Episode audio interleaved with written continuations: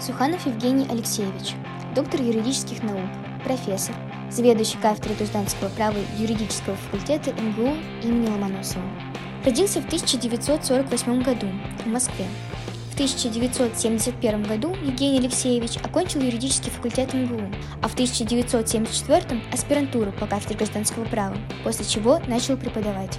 С 1992 года по 2003 Евгений Алексеевич являлся деканом юридического факультета МГУ и в настоящее время является заведующим кафедрой гражданского права.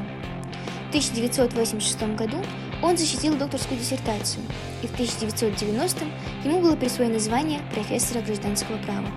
С 1992 года по 2006 был членом рабочей группы по разработке Гражданского кодекса РФ и представителем президента при его рассмотрении. С 1994 года по 1997 принимал участие в разработке модельного Гражданского кодекса для стран СНГ, а также российских законов об обществах с ограниченной ответственностью и о производственных кооперативах. В 2000-х годах участвовал в разработке концепции развития гражданского законодательства о недвижимом имуществе и юридических лицах. С 2000 года является доктором права Honoris Causa Университета Святых Кирилла и Мефодия в Скопье. Евгений Алексеевич является главным редактором журнала «Вестник гражданского права», заместителем председателя Совета при президенте по кодификации и совершенствованию гражданского законодательства, членом научного консультативного совета при Верховном суде РФ, заместителем председателя Международного коммерческого арбитражного суда и председателем Токийского суда при Торгово-промышленной палате РФ а также лауреатом множества юридических и научных премий и обладателем различных званий и орденов. Уважаемые коллеги, сегодня у нас в гостях легендарный юрист Евгений Алексеевич Суханов, профессор Московского университета, заведующий кафедрой гражданского права. Евгений Алексеевич, традиционный вопрос. Э, почему вы решили стать юристом? Вы знаете, На этот вопрос мне, к счастью, легко ответить, потому что после школы я действительно не знал, кем быть.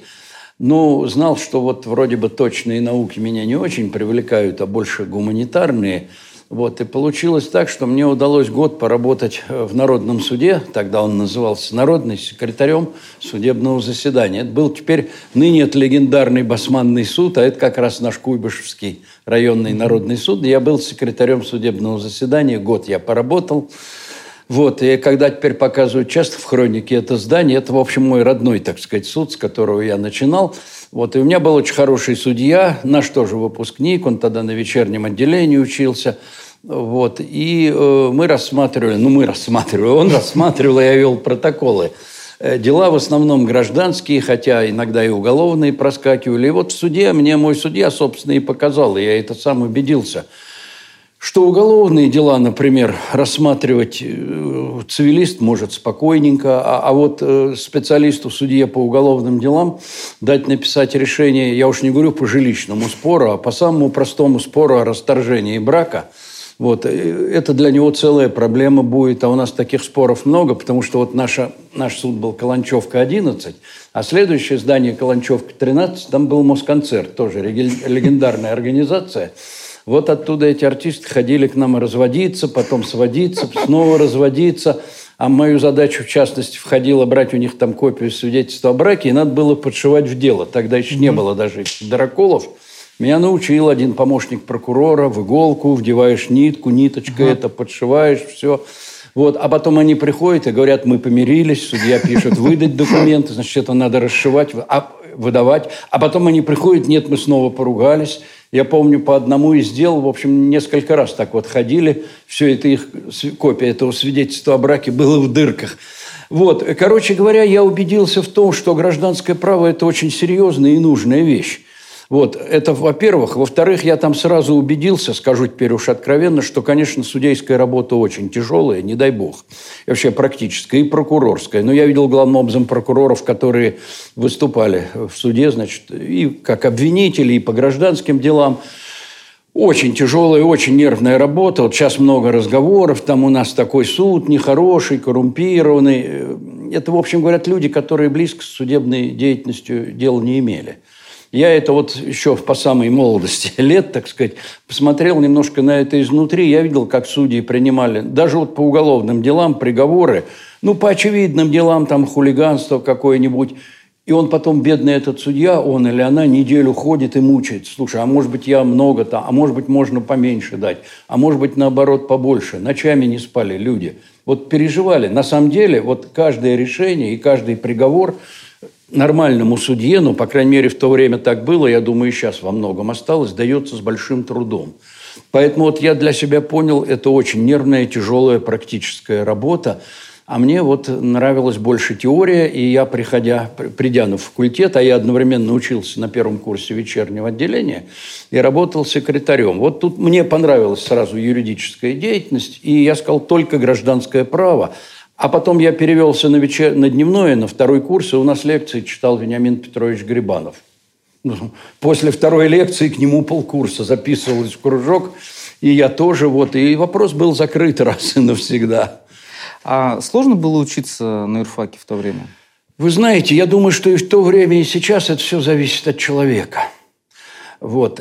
Учиться всегда было интересно, ну, как кому. Я вам скажу, сейчас уж дело прошлое, и ребята уже некоторые даже из жизни ушли, вот мои сокурсники. У нас были такие очень хорошие, замечательные ребята, прекрасно работали.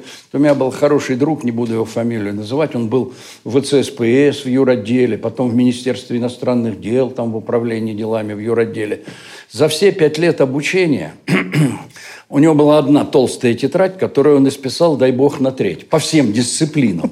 Он говорил, а что писать? Приходил на лекцию, садился. Хороший у него характер, замечательный парень. После армии он к нам поступил с большим чувством юмора. Вот, ну, ну, вот так как-то учился спустя рукава, тройки ему ставили, ну, и закончил факультет. И, в общем, даже неплохо работал, и мы с ним в самых лучших отношениях. Ну, вот такие были ребята – ну вот мне просто нравилось э, не только сам процесс, понимаете, для меня все-таки Московский университет, а я еще и москвич во многих поколениях, Московский университет – это не рядовые слова и не рядовая организация, а еще мы учились на улице Герцена, в самом центре Москвы. Вот а там, конечно, воспоминания остались самые лучшие. И, между прочим, я там раскопал, значит, на курс старше меня учился Миша Кулагин, Михаил Иванович Кулагин. Угу который, к сожалению, рано ушел из жизни. Мы с ним близко дружили и семьями. Вот мы с ним были в очень хороших отношениях с библиотекарями. Это первое дело. Миша меня научил. Э, на Герцена, там напротив столовой, ну, ребят все в столовую бежали, маленький коридорчик, а там был такой подвал с железной дверью, и там были библиотечные сокровища.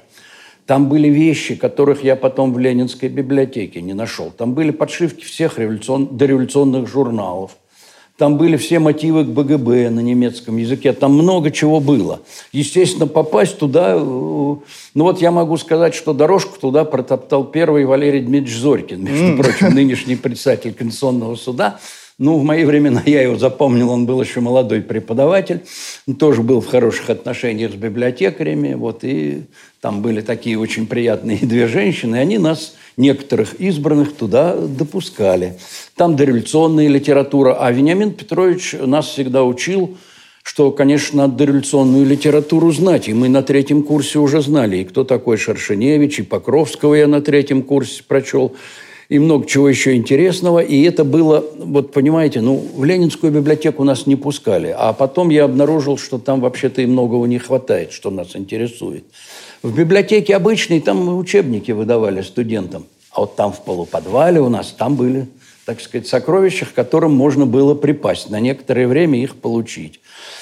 Вот я пристрастился читать, а там чрезвычайно интересная литература. Это первое. А второе, что вот я всегда с удовольствием вспоминаю, ну, я москвич, и вот не в общежитии жил, я угу. имею в виду. И вот первые три курса я вот сидел, как говорят, не разгибая спины, вот в библиотеке, там дома, работал, работал. Ну, а когда пошло, я приноровился уже к учебной жизни, стал отличником. Миша Кулагин у нас вообще был именным стипендиатом. Да. В те времена это была большая редкость. Вот. Я когда приноровился уже где-то в начале четвертого курса, я грешным делом на первую пару-то далеко не всегда ходил, но это не значит, что я спал. А я, значит, э, перед занятием приходил к второй или к третьей паре занятий, Вот, перед занятиями я пару раз в неделю, а то и три раза в неделю обходил букинистические магазины. Вот я выходил на метро Кировская, ныне чистые пруды, значит, шел на Сретенку, там был хороший книжный магазин, со Сретенки, значит, пересекал бульвар, вот, попадал там на Пушечную улицу, там был букинистический, в проезд МХАТа, там был букинистический. И потом постепенно угу. выходил к улице Герцена. Вот где-то полтора-два часа мне вполне хватало. А в книжных магазинах тогда, в букинистических, почему я имею в виду, ну, я и литературу художественную, некоторые там вещи особенно люблю, но и была и юридическая литература старая. Я до сих пор вспоминаю, вот я курс торгового права Шершеневича увидел, стал смотреть, там смотрю, так, так, ну, торговые товарищества и акционерные общества. Зачем это мне? Банкротство. У нас тогда никакого банкротства не, не купил. А гражданское право учебник купил и с удовольствием читал. Стоили они в те времена довольно недорого, кстати сказать. Вот, короче говоря, я вот пристрастился к литературе, к юридической, и у меня вот было несколько ребят, у меня вот хороший э, друг был, ну, не буду сейчас его называть, он сейчас уже на пенсии, к сожалению, он работал тоже во многих э, органах э, правоприменительных, в последнее время вот в аппарате Государственной Думы. Он был специалист по уголовному праву. Вот его интересовала литература по уголовному праву, а я цивилист. Ну, вот мы с ним как-то и литературой обменивались. Было очень интересно учиться и слушать даже и по уголовному праву в те времена, между прочим – в Политехническом музее, во-первых, были лекции очень интересные. Мы вот ходили слушать. Ну, Владимир Николаевич Кудрявцев, например, он в те времена он был э, директором Института прокуратуры еще, даже не в Экпании, не академии. Но он читал очень хорошо и интересно, были публичные лекции. У него был такой заместитель, я до сих пор это запомнил, из Института прокуратуры, Злобин Григорий Антонович. Он был кандидат философских наук. Они интересные очень лекции читали о наказании, вот вопросы эти о смертной казни. Они уже тогда обсуждались квалификацию убийств. То есть я вот, мы с другом ходили, ну вот я его на какие-то цивилистические мероприятия вытягивал, он меня на уголовные, но было очень интересно. И вот, э, короче говоря, вот как итог я могу сказать, те, кто хотел получить что-то, научные какие-то знания, послушать хороших умных лекторов, те эту возможность имели. Те, кто бездельничал, ну, они и пробездельничали всю жизнь. Понимаете, ну, это очень многое здесь зависит от человека. Ну, вот этот вот мой знакомый, о котором я говорил, ну, так вот он кое-как на тройке проучился, не сильно напрягаясь. Ну, ну что теперь сделать? Хотя вот потом, вот я помню, он работал в ВЦСПС, например, в юроделе, а я в аспирантуре учился. Он мне по утрам звонил, поднимал меня с постели в 9 утра, значит, и говорил, ну что ты, все спишь? Ну, слушай, у меня вот такой-то вопрос, давай, ну, Валер, ну мы же это изучали. Ты, ты что, забыл, что ли, на третьем? Ты расскажи мне лучше своими словами. И последнее время вот он уже работал в управлении делами Министерства иностранных дел уже угу. в чем. И там был крупным юристом, там масса у них проблем было по всему миру, там издания посольств они приобретали, там и споры, и все такое. Вот он мне опять звонит, ну, Жень, ну, ну вот посоветую. Ну, слушай, старик, ну мы же... Что ты спрашиваешь иногда элементарные вещи? Ну, ты, ты давай расскажи мне лучше это. Ну вот хорошо ему так. Наверное, хорошо. Он ничего от этого, никаких угрызений совести не испытывал. Ну вот так вот. В общем, все зависит от человека. И я в связи с этим вот что скажу. Я подспудно так могу догадаться, что было за вашим вопросом. Понимаете, давно уже установлено не нами, а специалистами по высшей школе некая закономерность. Вот обучающиеся, где бы они ни обучались, в средней школе, в университете, в аспирантуре потом, и даже остепененные люди – они, если их только становится много, ну хотя бы несколько десятков, они обязательно распадаются на три группы. Вот, вот как в школе, говорят, вот бывают в школе отличники, хорошисты, троечники и двоечники. Потом из школы, вот в советские времена это было жестко. Ну, самые лучшие, одни только отличники поступают в университет. Поступили. После первого курса опять отличники, хорошисты, троечники и двоечники. Потом, ну, 10 человек с курса только брали в аспирантуру тогда. Ну уж лучше не бывает. Вот они поступили, и через год обучения в аспирантуре опять хорошисты, троечники. А дальше, а дальше мы это можем с вами продолжить. Я думаю, студенты нас не осудят. Мы можем взять на выборку несколько десятков кандидатов наук, и докторов наук, и даже академиков. И будет вот ровно та самая дифференциация – Поэтому я и к студентам с этой точки зрения вот теперь уже отношусь спокойно. Я всегда знаю, что там сидят на лекциях бездельники, и ты хоть вот в присядку спляши или на уши встань, все равно тебя слушать не будут. Но в первых рядах всегда сидят люди, у которых глаза горят. И вот моя задача, и я своих преподавателей так настраиваю, состоит в том, чтобы вот тех, которых глаза горят, они всегда есть. Они обязательно есть на каждом курсе. Это вот те, так сказать, отличники, условно, в кавычках. Вот их надо привлечь к занятиям гражданским правом. Потому что мое глубокое убеждение, только гражданское право может дать юристу хорошую подготовку, вне зависимости от того, где он потом будет работать. В прокуратуре, там, в суде, вот в МИДе, где угодно. Вот цивилист, он найдет всегда свое место, и это будет хороший юрист. Вот насчет других специализаций, так сказать, я не уверен. Вот. И поэтому я всегда и студентов, и вот преподавателей своих так учу, надо брать вот эти сливки, вот эту лучшую часть. Для них мы читаем, для них мы работаем. Вот этих бездельников, которые там сидят, кое-как учатся, на тройке тянутся и разными путями остаются, кого-то отчисляют, кого-то переводят, но кто-то все равно остается. Вот такого курса, чтобы все сплошь были отличниками, нет и быть не может. И не будет никогда. Всегда будут бездельники, а будут отличники. Ну, не, не то чтобы отличники, а, скажем, интересующиеся наукой.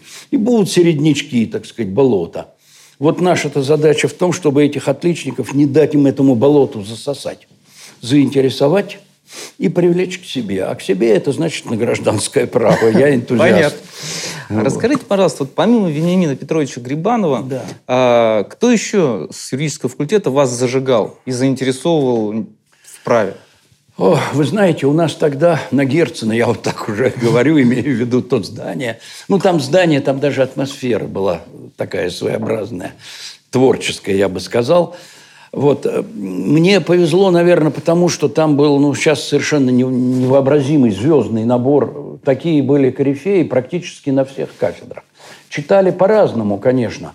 Ну вот тоже уголовное право я возьму. Нам читал общую часть Николай Дмитриевич Дурманов – вот кто специалист по уголовному праву, знает, что эти имена дорого стоят в уголовном праве. Дурманов и Меньшагин. Владимир Дмитриевич Меньшагин читал особенную часть. Ну, Меньшагин уже был тогда старенький, читал он своеобразно очень. Такой был старческий голос визгливый. Но мы ходили и слушали вот с Игорем, с моим этим другом. Потому что если вот вдуматься и проследить за мыслью, было очень интересно. Меньшагин, например, вообще запрещал записывать свои лекции. Между прочим, мы эти лекции все слушали в большом зале. Это сейчас вот Рахманиновский ага. зал. О, это наш родной большой зал. Я там и слушал лекции. Потом даже довелось и читать. Я и кандидатскую защищал в этом большом зале. Вот. И вот Меньшагин и Дурманов. Дурманов вообще бормотал сначала что-то, и студенты ходили, жаловались в деканат. Им правильно сказали, ребята, вы послушайте, только посидите. Вот послушайте, о чем идет речь. И тогда до вас многое дойдет. Трудовое право читал Николай Григорьевич Александров у нас. Это вообще был блеск. Тоже своеобразный человек, тоже уже он был тогда старенький. Но вот у него был такой курс, вот это, наверное, многом интересно. Вот он читал трудовое право так, как никто никогда больше своей дисциплины не читал. Он на, первом лекции, на первой лекции излагал систему принципов трудового права. Именно как систему. Он это, значит, эти принципы распределял по четырем сферам, рисовал на доске нам четыре таких полушария. И вот эти принципы, значит, из одной сферы в другую могут переходить, тра-та-та. Это была первая лекция. А дальше весь курс строился вот так, что он приходил, записей не было, с маленькой папочкой он ходил, на сцене стоял рояль такой – Николай Григорьевич бросал небрежно папку на рояль и говорил, ну так, а сегодня пару слов я вам сейчас скажу о принципе номер два и сферы номер четыре. Все начинали судорожно смотреть, что это такое. Вот так читался курс. И он усваивал. Между прочим, вся кафедра в полном составе к нему ходила, слушала этот курс. Земельное право читал Николай Дмитриевич Казанцев, я до сих пор помню, ну, корифей земельной науки уголовный процесс Дмитрий Степанович Карев. Ну, там имена были просто удивительные. Вот все практически кафедры. Вот, ну, государственное право тогда оно так называлось. У нас Георгий Васильевич Барабашев был. Ну, был еще Степан Степанович Кравчук. Ну, такой тоже очень своеобразный человек. Я у него, я честно скажу, он читал настолько занудно, по старым бумажкам каким-то. И мы, значит, с другом, мы ходили на лекции, но слушать его было тяжело. И у нас были такие карманные шахматы, мы играли в шахматы. Он нас один раз с этим делом поймал, прямо на лекции. Вот, причем он читал так вот, не прерывая голоса, значит, там, вот, там, это, в местные советы, там исполкомы местных советов, молодые люди на втором столе, что, чем вы там занимаетесь, встаньте, назовите мне свои фамилии. Вот то же самое. Мы ему назвали, значит, потом он семинары там вели какие-то у нас ассистенты, вот, а на экзамен он пришел сам, значит, вот пришел в группу на консультацию к нам, так, значит, а есть у вас такой Суханов? Я встаю, значит, есть Степан Степанович. Так, ваш партнер получил УД. Готовьтесь. Я готовлюсь, Степан Степанович. Ну, был единственный экзамен, где я до сих пор это помню, где я получил четверку. Вот. И то потому, что я точно не знал, как, значит, вот в программе партии охарактеризована двуединая сущность советов. До сих пор этот вопрос помню. Двуединая сущность советов. О, Господи, в те времена вообще было очень интересно. вот историю одну расскажу, правда, она до меня дошла от Олега Емельяновича Кутафина. Он был старше нас ага. немножко. Вот. Но мы потом с ним общались плотно, уже когда я был аспирантом и ассистентом. Потому что Олег Емельянович, я не знаю, все ли знают, он наш университетский. Он потом попал в этот МГУА, в ЮЗИ и так далее. Все, он замечательный человек, но еще был человек с большим чувством юмора. Вот, и он рассказывал на его курсе, например, вот э, экзамен по политэкономии, был такой вопрос, на который и сейчас никто не ответит, хотя он считался элементарным. Основной экономический закон социализма. Какой? Я только экономика а, должна быть экономной. А, да, да, да, да. А был такой закон, ну я это знал. У нас был, кстати, хороший преподаватель политэкономии, Галкин такой ныне покойный, очень интересный мужик, который нас заинтересовал тем, что он понимал же, что перед ним юрист, он нам показывал связь политэкономии и права, особенно гражданского, поэтому сразу, конечно, ушки навострились, и мы стали его слушать. Так основной экономический закон социализма – это был закон максимального удовлетворения все возрастающих потребностей трудящихся. Никогда не догадаетесь. А значит, вот Олег Емельянович мне и рассказал. Один его коллега, когда он учился на курсе, Значит, занимался в те времена, э, общественная работа очень много времени отнимала. Вот он был старем комсомольской организации курса, и, значит, на занятия он не ходил, занимался общественной работой, ну и решил, что ему экзамены, так сказать, поставят хорошие отметки за одну его угу. бурную общественную деятельность. Пришел сдавать политэкономию социализма и получил вот этот вопрос. Основной экономический закон социализма – тык-мык и не знает, что говорить. Преподаватель честно ему пытался как-то дать наводящие вопросы. И говорит, ну, ну вот подумайте это сами. Ну вот что было свойственно экономике социализма на всех этапах ее развития? Он подумал и честно сказал, временные трудности. Такой был скандал. Парня вызвали в портком, вставили ему что положено, освободили его от должности секретаря комитета комсомола. Он сам не понимал, за что. Ну, честно сказал, ну что, временные трудности. Вот. Ой, так что вот так вот учились. Очень весело было и очень здорово. Вообще, в те времена, например, ну я вот с удовольствием вспоминаю, библиотека Ленина рядом была. Библиотеку нас не записывали, но там другое было. Там были литературные концерты. Совершенно замечательные, удивительные. Вечерами. Можно было купить абонемент на год. Они были раз в две недели. Там есть зал такой в библиотеке Ленина. 50 копеек там стоил вход. А если покупаешь абонемент, 3 рубля целый год можешь ходить. Но на эти литературные концерты приходили Дмитрий Николаевич Журавлев, там лучшие чтецы. И с ним вдали, во тьме ночной, перекликался часовой. Вскочил Евгений, вспомнил живо он прошлый ужас. Торопливо встал, пошел бродить, и вдруг остановился и вокруг тихонько стал водить очами, с боязнью дикой на лице. Он очутился под столбами большого дома. На крыльце с подъятой лапой, как живые, стояли львы сторожевые, и прямо в темной вышине над огражденную скалою кумир с простертую рукою сидел на бронзовом коне. И читали нам и Булгакова в те времена, который был как бы полузапретный. Вот. И да, в конце концов Евгения Онегина я послушал. Я, Юрский читал первую главу Евгения Онегина. Представляете, он выходил на сцену абсолютно пустую. Имел, на сцене стоял только стул, он брал тросточку и цилиндр, а на нем обычный пиджак. И читал первую главу Евгения Онегина «Перед тобой все проходило». Друзья Людмилы и Руслана, с героем моего романа без предисловий сей же час позвольте познакомить вас. Онегин добрый мой приятель, родился на берегах Невы, где, может быть, родились вы или блистали, мой читатель, где некогда гулял и я, но вреден север для меня. Вот раз в две недели, а это от факультета было 200 метров. Свернуть там волочку, угу. выходишь на Калининский, этот проспект, в угол библиотеки Ленина, ну, в 5 часов вечера, ну, в 6, приди тут, господи, посиди, получишь полтора-два часа такого удовольствия. Где-то еще услышишь Журавлева или Юрского. Литературные концерты. Понимаете, стоило это копейки. Вот. Ну, на хорошие вещи, конечно, народ валил валом, но мы всегда вот с другом, мы имели этот самый абонемент, значит, там места обычные, вот угу. стулья стоят, не нумерованные, с абонементом тебя всегда пропустят. Вот, и поэтому вот кто хотел прикоснуться, так сказать, к культуре, тот прикасался. Ну, я вот еще не могу тоже не вспомнить, уж не знаю, как сейчас ребята – у нас вот студенты, особенно приезжие, у нас было много вот живших в общежитии, но они, тем не менее, повадились ходить в театры. В те времена очень гремел, например, театр сатиры.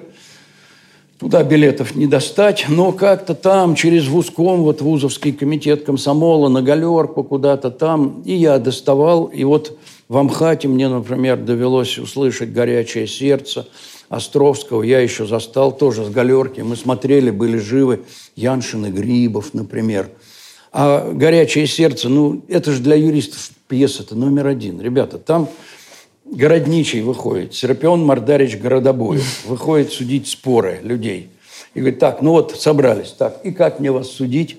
По закону или по совести, как мне Бог на душу положит – Молчат. Сидоренко, принеси законы. Входил полицейский, две таких этих под мышкой. Так говорит, видите, законы, это только те, что у меня, а еще в губернии другие законы, и законы все строгие. Ну, как мне вас судить, по совести или по справедливости? По справедливости, батюшка, Сидоренко, унеси законы. И начиналось судилище. Это по... Ну, это же надо видеть. Так вот, как же мне теперь судить-то вас? Судить ли мне вас по закону, а законов у нас много. Сидоренко, покажи, сколько у нас законов.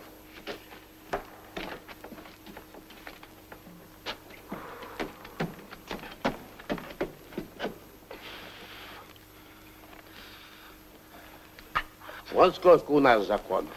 И законы все строгие. В одной книге строги, в другой еще строже, а уж в последней самые-то наистрожайшие. Сидоренко, убери. Так вот, как же мне теперь судить-то вас? По законам или по душе? Как мне Бог на душу положит? Эх, суди по душе! По душе. Ну, ну ладно, ладно, ладно. Понимаете, это классика. Вот я это, к счастью, застал.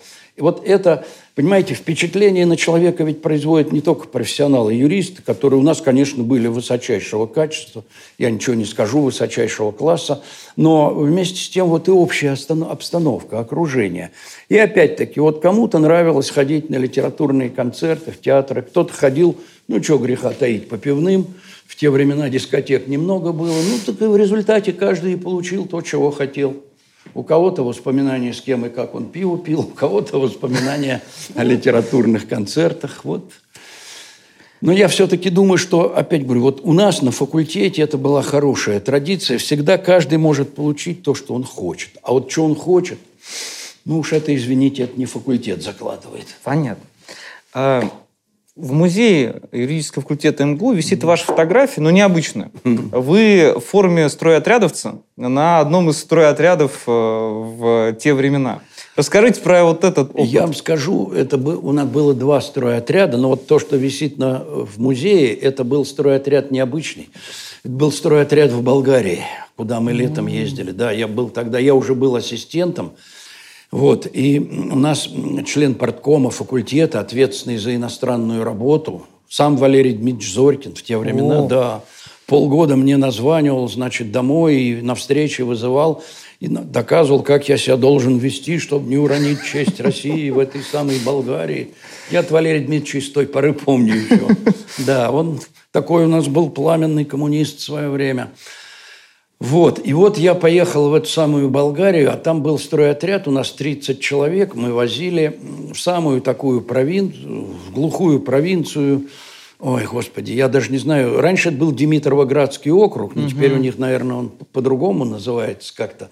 Вот, град Вылчедрым такой, Волчий путь недалеко от Дуная. Там была глухая провинция, занимались мы сельхозработами. 30 человек, причем с факультета было только 20 человек, а 10 человек с других факультетов. Вот с ИСА. Да, кстати, на этой фотографии я, по-моему, стою как раз... Это бывший студент ИСА, Шура Подчищаев.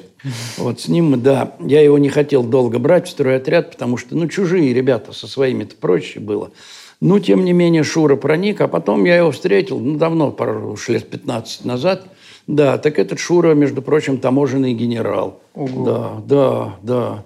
Ну, Иса, там его выпускали, он поработал немножко там где-то в южных странах, вот, а потом перешел в таможню. Ну, вот, таможенный генерал уже был, да. Там интересные ребята. Вот, но это мы работали с, вот, с болгарами вместе, там такие интернациональные были дела там жарко очень было, и интересного ничего там особенно не было. Там у меня была другая забота, уже не рабочая, а следить за тем, чтобы э, члены стройотряда не слишком там бурно изъявляли свою дружбу коллегам из других стран, потому что там, там очень жарко, вы знаете, и на поле выезжали, я помню, мы где-то в пять пол шестого. Ну, потому что там от 12 часов дня, когда солнце начинает палить, до 4, это называется голяма почивка, большой перерыв. Угу. Вот, где вообще никто не работает, вся Болгария. Ну, можно практически до 12 или вечером. Вот летом в самые угу. эти 4 часа вообще и магазины все закрыты, все закрыто, дикая жара. Ну вот, а значит, мы где-то полшестого выезжали на поле, там где-то в 7, около 8 малка почивка, когда уже солнце mm. начинает прибегать, маленький перерыв – Малка почивка – это, значит, едет бригадир на мотоцикле с коляской, и болгарские крестьяне – о, значит, братья, ну, давайте сейчас, значит, брынза, помидоры, ну, и там немножко этого самой раки. Так, я говорю, ребята, ну, смотрите, вот они все уже, смотрю, глаза горят. Я говорю, ребята, ну вот смотрите, 8 часов еще нет, у них уже под 30. Вы представляете, где вы будете через час? И что я буду с вами делать? Ну вот это было, ну как же, за дружбу, там, ну за дружбу с ними. А работать-то все равно надо. Вот это была забота. А вот был еще один интересный стройотряд, куда нас возил один интересный человек. На факультете он довольно известный был с кафедры трудового права Анатолий Никитич Егоров. Вот Анатолий Никитич возил нас стройотряд на Зейскую ГЭС. Вот это было интересно в те времена. Ого. Я вот первый раз тогда попал на Дальний Восток, река Зея. Это лететь до Благовещенска угу. самолетом, а с Благовещенска самолетом еще только маленьким, минут 40 на север.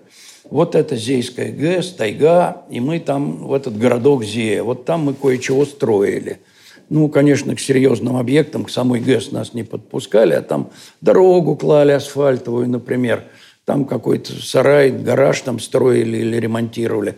Вот там было интересно. Это была возможность в те времена для ребят, ну, конечно, кое-что заработать, потому что, в общем-то, жили в те времена не богато, а по студенческим меркам там можно было получить за лето, за два месяца практически довольно приличные деньги. Никто этого особенно и не скрывал. Но особенно вот ребята, которые жили в общежитии, а родители-то у всех были небогатые, на одну стипендию не проживешь. Поэтому то, что они зарабатывали летом, ну, до Нового года как минимум, а то и больше, им потом вполне хватало. Ну, а во-вторых, это возможность посмотреть страну. Потому что вот тайгу, Дальний Восток, ну, когда ты еще туда доберешься и увидишь. А вот стройотряд ездили у нас ребята, я знаю, и в Казахстан, и в Норильск. Угу. Но вот мы попадали на Зейскую ГЭС, до сих пор воспоминания самые приятные. Ну и, разумеется, общались друг с другом. Ну, я могу сказать, что, например, в стройотряде с Толей Егоровым у нас был... Я уже был, по-моему, аспирант, да. А вот студент наш один второго курса неплохой был, э, Ершов, да, Валер. Так это Ершов, это сейчас вот ректор правовой академии Минюста. Ну да. А я помню, как он топориком колышки тесал, значит. Сидел. Много там было хороших ребят. Ну вот, сейчас они выросли. Дали путевку в жизнь. Да, да. И это очень хорошее было дело, это стройотрядовское движение. Очень. Евгений Алексеевич, э, я так уже понял, что вы очень любите литературу, театр. Люблю. А, а вот современное вы что-то смотрите? Вот из современных э, театральных постановок?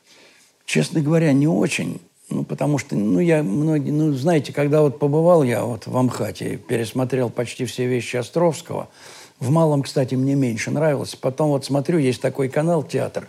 Я иногда его включаю, смотрю. Боже мой, ну что они с Островским делают? Я его так люблю, Александра Николаевича. Ой, душа моя не лежит. Но из современных писателей я стараюсь, конечно, следить, но я вам назову, наверное, такого, которого вы не знаете. К великому моему сожалению, Пьецуха, вы знаете, Вячеслав Алексеевич Пи? Ну вот, и это был полудиссидент в советские времена. А даже в те времена он в «Новый мир» иногда проскакивал. Мы в те времена «Новый мир» читали. Сейчас я даже не знаю, они, наверное, и «Нового мира» не знают. Вот, так вот, Вячеслав Алексеевич Пьецух, замечательный писатель. Он вообще тоже педагог, преподаватель был истории. Некоторое время, в 90-е годы, он, ему даже доверили возглавлять иностранную литературу. Журнал он потом ушел. Очень интересный писатель. Между прочим, он историю города Глупого, Салтыкова-Щедрина довел до современных... А, продолжил. Да, продолжил, довел до борьбы э, с Горбачевской, этой, с пьянством. Замечательно, можно почитать. Вот, он написал ремейк очень э, хороший «Новая московская философия». Это ремейк этого самого «Преступления и наказания». Но ну, надо его... Ой, он москвич. Так вот, Вячеслав Алексеевич Пьецух сказал очень хорошую фразу, она у него в нескольких рассказах повторяется. Это я студентам читаю, когда интеллектуальная собственность, всегда это говорю. В 30-е годы советский инженер Зворыкин изобрел телевизор – и этим поставил жирную точку в культурном развитии человечества. Вот, и этим все сказано. Абсолютно, я готов под этим подписаться. Вот, поэтому я, конечно, знаете, вот перед сном я уже не могу теперь заснуть, чтобы что-нибудь не почитать. Вот я очень люблю «Серебряный век», нашу поэзию. И вот к стыду, наверное, своему за время, ну, только лет, наверное, пять тому назад открыл что у Осипа Эмильевича Мандельштама ведь проза есть, удивительная совершенно проза, пронзительная. Проза, не стихи. Стихи – это понятно, это я могу наизусть сколько Никогда угодно. не читал прозу у него. А, вот. Вот я тоже только лет 10 назад открыл. Вообще это был удивительный поэт, а мне он близок еще и потому, что он, хотя он и питерец, конечно, но жил он в Москве как раз в моих местах, я-то с Покровки сам, и там ему памятник поставили вот на этой самой горке. Вот, а это мои места, малая родина. А вы знаете, ну, думаю, сейчас уже можно сказать ничего такого. Во времена моей молодости, вот еще в школе, я учился в школе, значит, и у нас там было такое трудовое обучение, но в нашей школе было обучение, она была прикреплена к э, почтамту угу. на Кировской. Ну, мы же на чистых прудах а, я учился. Вот да. Нас учили печатать на телетайпе. А телетайп СТ-35, советский телетайп или СТ-2М, у него клавиатура такая же, как у пишущей машинки.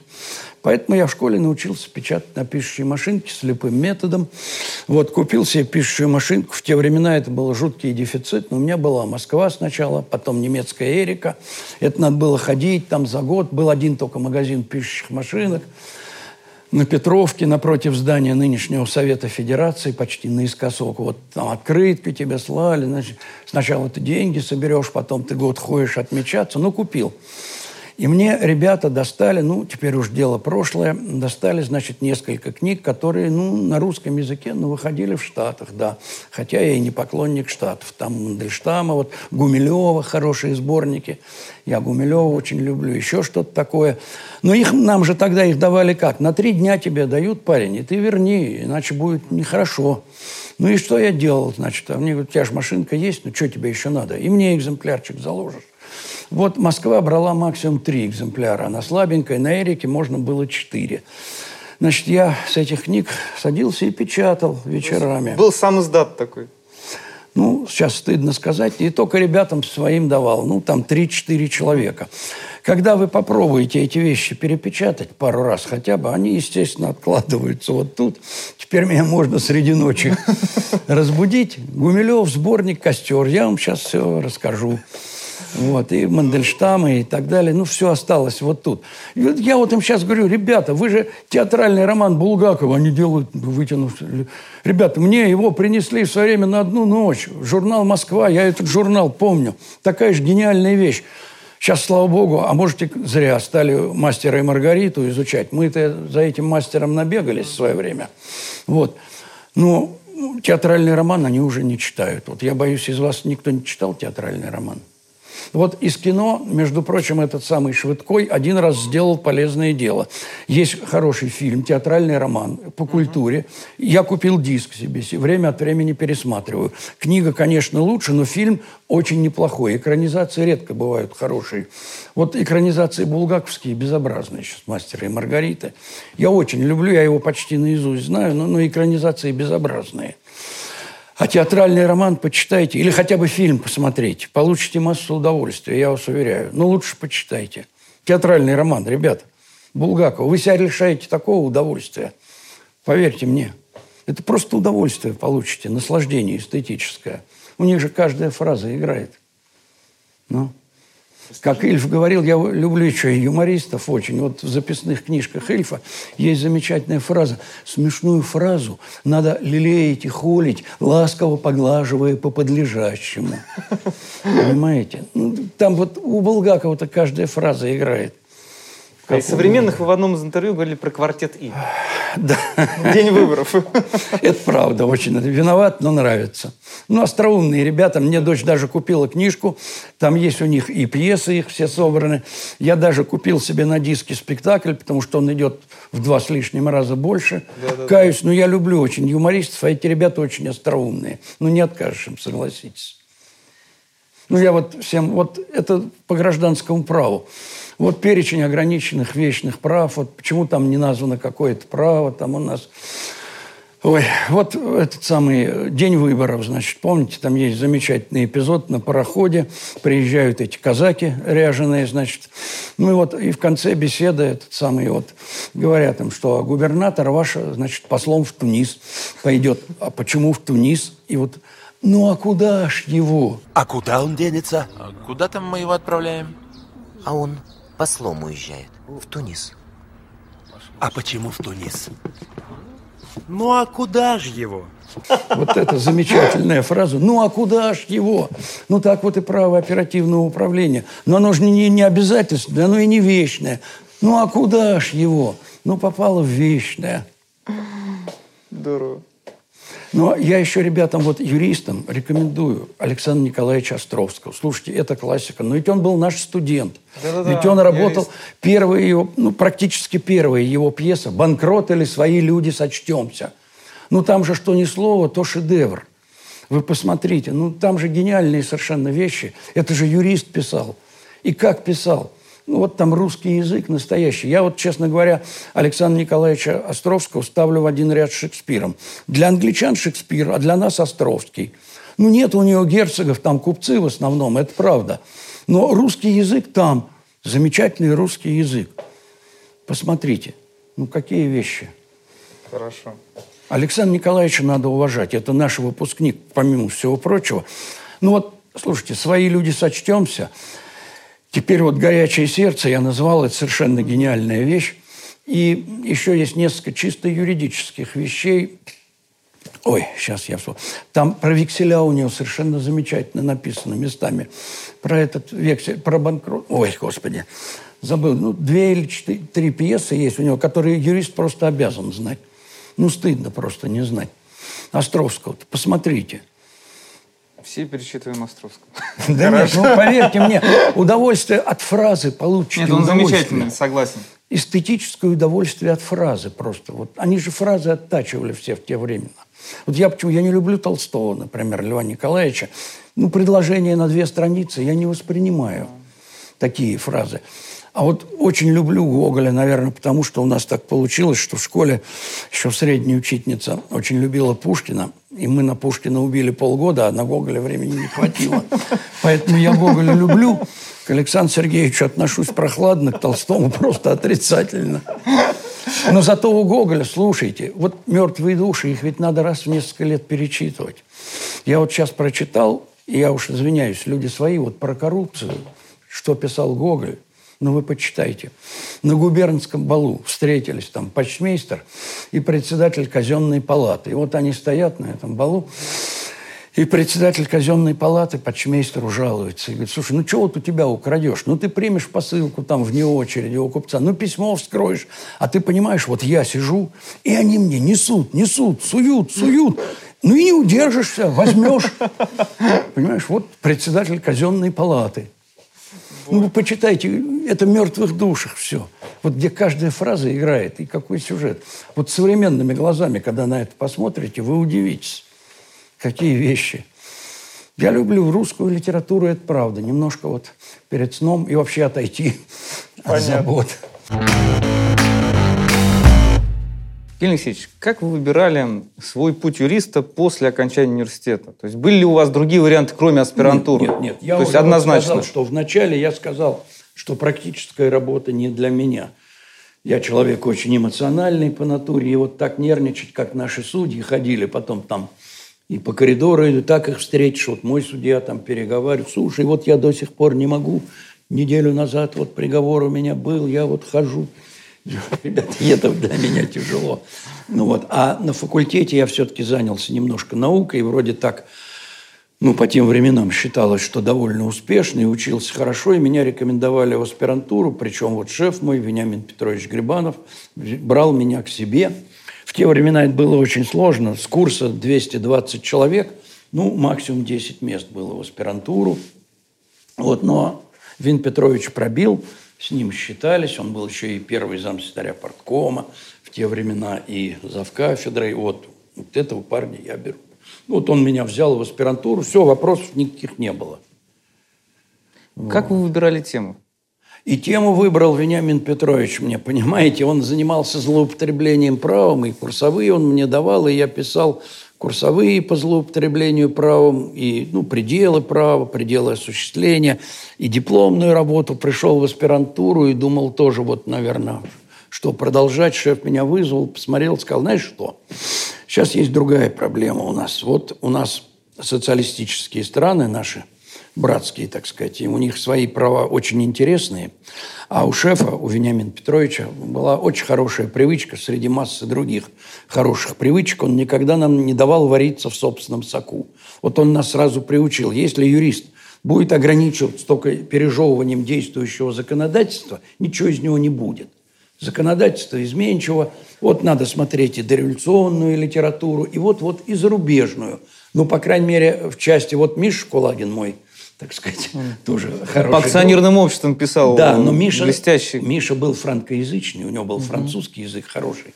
И Миша изначально занялся зарубежным, правом дальнего, так сказать, да. зарубежья, говоря современным языком. А мне шеф сказал, слушай, а вот, вот эти восточноевропейские страны, у нас о них вообще толком никто ничего не знает, а законодательство интересное. И вот будешь заниматься восточноевропейскими странами.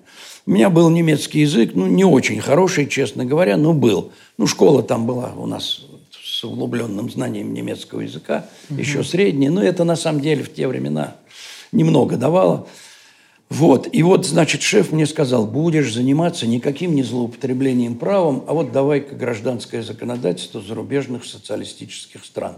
Для начала бери ГДР – раз ты с немецким языком. Немцы готовили в ГДР тогдашний, кстати, и приняли новый гражданский кодекс в середине 70-х.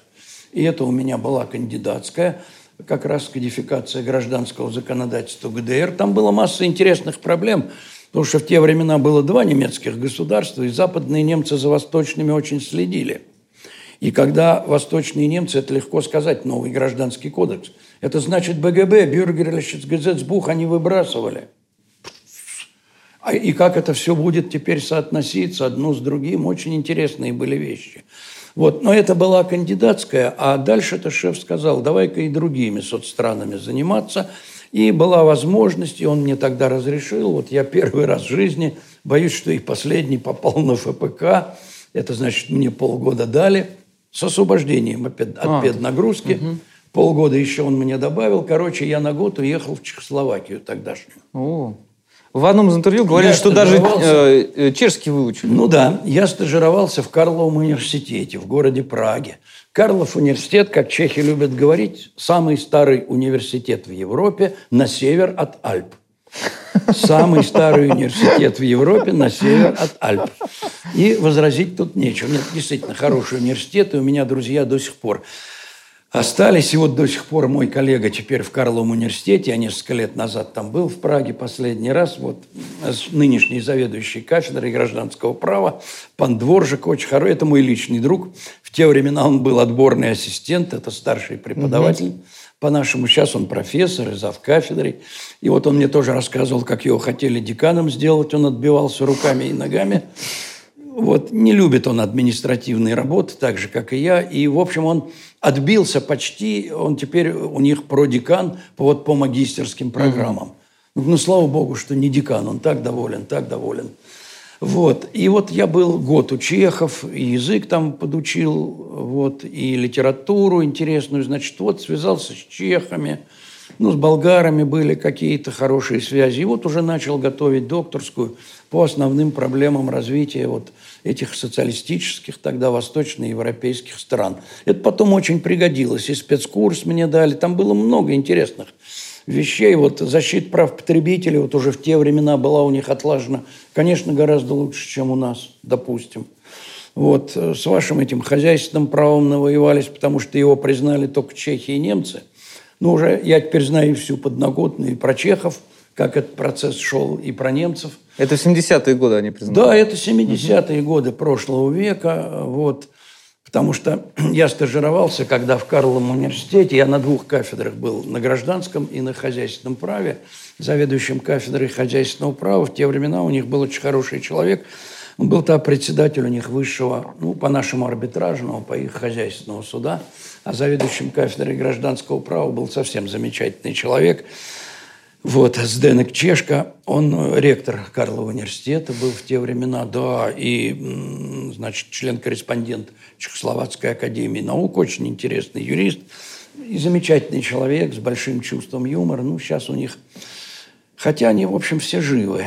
Вот. И в ГДР были хорошие очень связи и с тамошним руководством. В Гумбольдском университете у меня, я там бывал часто. Но, но когда две Германии объединились, Значит, Гумбольдский университет прежний, можно сказать, уже не существует. Уволили всех там. Всех, вплоть до уборщиц, заменили их преподавателями из Западной Германии. Да. а те все, значит, сами по себе. Ну, адвокатами, кто как там угу. Смог устроиться. Вот. Там работают, теперь там работают преподаватели, учившиеся в Западной Германии угу. и преподававшие в ФРГ. Только, принципиально, всех подчастую. Там, кстати, отдельная была, у них факультет назывался секцией в те времена, и в Гумбольдском университете была отдельная секция криминалистики. Я первый раз туда попал еще как студент во главе делегации с недавно ушедшим от нас, к великому сожалению, Николаем Павловичем Яблоковым. Угу. Вот. Николаю Павловичу очень понравилось там, потому что секция криминалистики на правах – это отдельный факультет. Ого. Да, но только вся беда в том, что возглавлял ее тоже тогда очень хороший человек, полковник штат Зихерхайт, штази сокращенно. А, ага. понятно. Ну и можете понять теперь. Но я этого полковника встречал потом лет 15 или 20 назад. Связь у меня с немцами есть теперь, и приглашают, там у нас целое общество есть. Он, в общем, жив и здравствует, но в роли адвоката. Угу. Да, вот. Но вот, вот такая там печальная была судьба с ними. Ну, короче говоря, тему вот я вторую-то выбрал вот так вот, что Вениамин Петрович мне сказал, угу. и я не жалею, что я этим занялся. Ну, это уже в те времена, понимаете, знакомство с зарубежным правом, оно расширяет кругозор, ты по-другому на свое собственное право начинаешь смотреть. Это очень полезная вещь. Вот вы побывали за границей, начались э, перестроечные годы, середина 80-х. Mm-hmm. Можете рассказать вот про построение нового законодательства? Сначала СССР, закон о собственности и так далее, а потом Россия. Это, Хорошая, конечно, очень тема. Но я вам скажу вот что. Я по молодости лет, так сказать, начиная с аспирантуры, в свое время и вот молодым, когда был преподавателем, начал увлекаться экономической наукой. Но я вам сказал, что экономисты mm-hmm. нас еще... У нас были хорошие преподаватели политэкономии, без всякой демагогии. Вот. И я вот заинтересовался просто экономической наукой, всерьез начал их там изучать и слушать их выступления, читать литературу экономическую. В общем, был период у меня такой, когда я был под некоторым, так сказать, влиянием или, я бы сказал, даже очарован экономически. Там было действительно несколько очень неплохих ученых в конце советских времен, скажем так, 80-е годы уже. Вот. У них пошли дискуссии, вот там план и договор, это хозрасчет, значит, вот в какой мере эти рыночные элементы могут проникать в плановую экономику. А потом, когда подошла пора, значит, правового оформления всех вот этих перестроечных дел, я попал в рабочую группу в закон о собственности. И вот там я не просто начисто разочаровался в наших экономистах, я их просто возненавидел сейчас уже, не знаю. А к современному у меня отношение, ну, некоторое время было негативным в силу моего эмоционального характера, а теперь я бы сказал ироническое. Потому что я уже понял, что ничего мы от них никогда не дождемся. Нынешние экономисты, вот не хочу никак коллег унизить, но вот самый переломный этап, вот мне довелось быть деканом тогда, и мы с экономическим деканом, с Василием Петровичем Колесовым, довольно тесно контактировали. И вот э, я его тоже спрашивал, как вы, Василий Петрович, мы вот учебники же новые готовим, надо же как-то это. Он говорит, а зачем? Да мы старые-то выбросили, это я понимаю, политэкономия, социализм. Мы перевели пару американских учебников и по ним учим. И они вот учат. И уже выучили три поколения. И, между прочим, эти три поколения сейчас на высших государственных должностях. Но одного вот, слава богу, убрали, господина Дворковича, Аркадия Владимировича, да. Вот. А Эльвира осталась, это самая Сахибзадовна, Набиулина. А они, между прочим, это все не просто одни выпускники. Это сокурсники, чтобы вы знали. Да, mm-hmm. а вы не знали. Да. Вот Набиулина, Дворкович, вот все министры экономического развития, замы их. Вот это третье поколение уже, ну второе будем говорить поколение, выученные на американских учебниках. Вот в чем беда. Они европейского не воспринимают по определению. Понимаете, какая штука? Вот это право экономики или экономический анализ права, ведь это экономическое учение, это Чикагская школа экономики, это же не юристы придумали, а экономисты. И под словом право, law and economics, mm-hmm. под law они имеют в виду, конечно, common law, европейского-то права они ведь не знают и знать не хотят.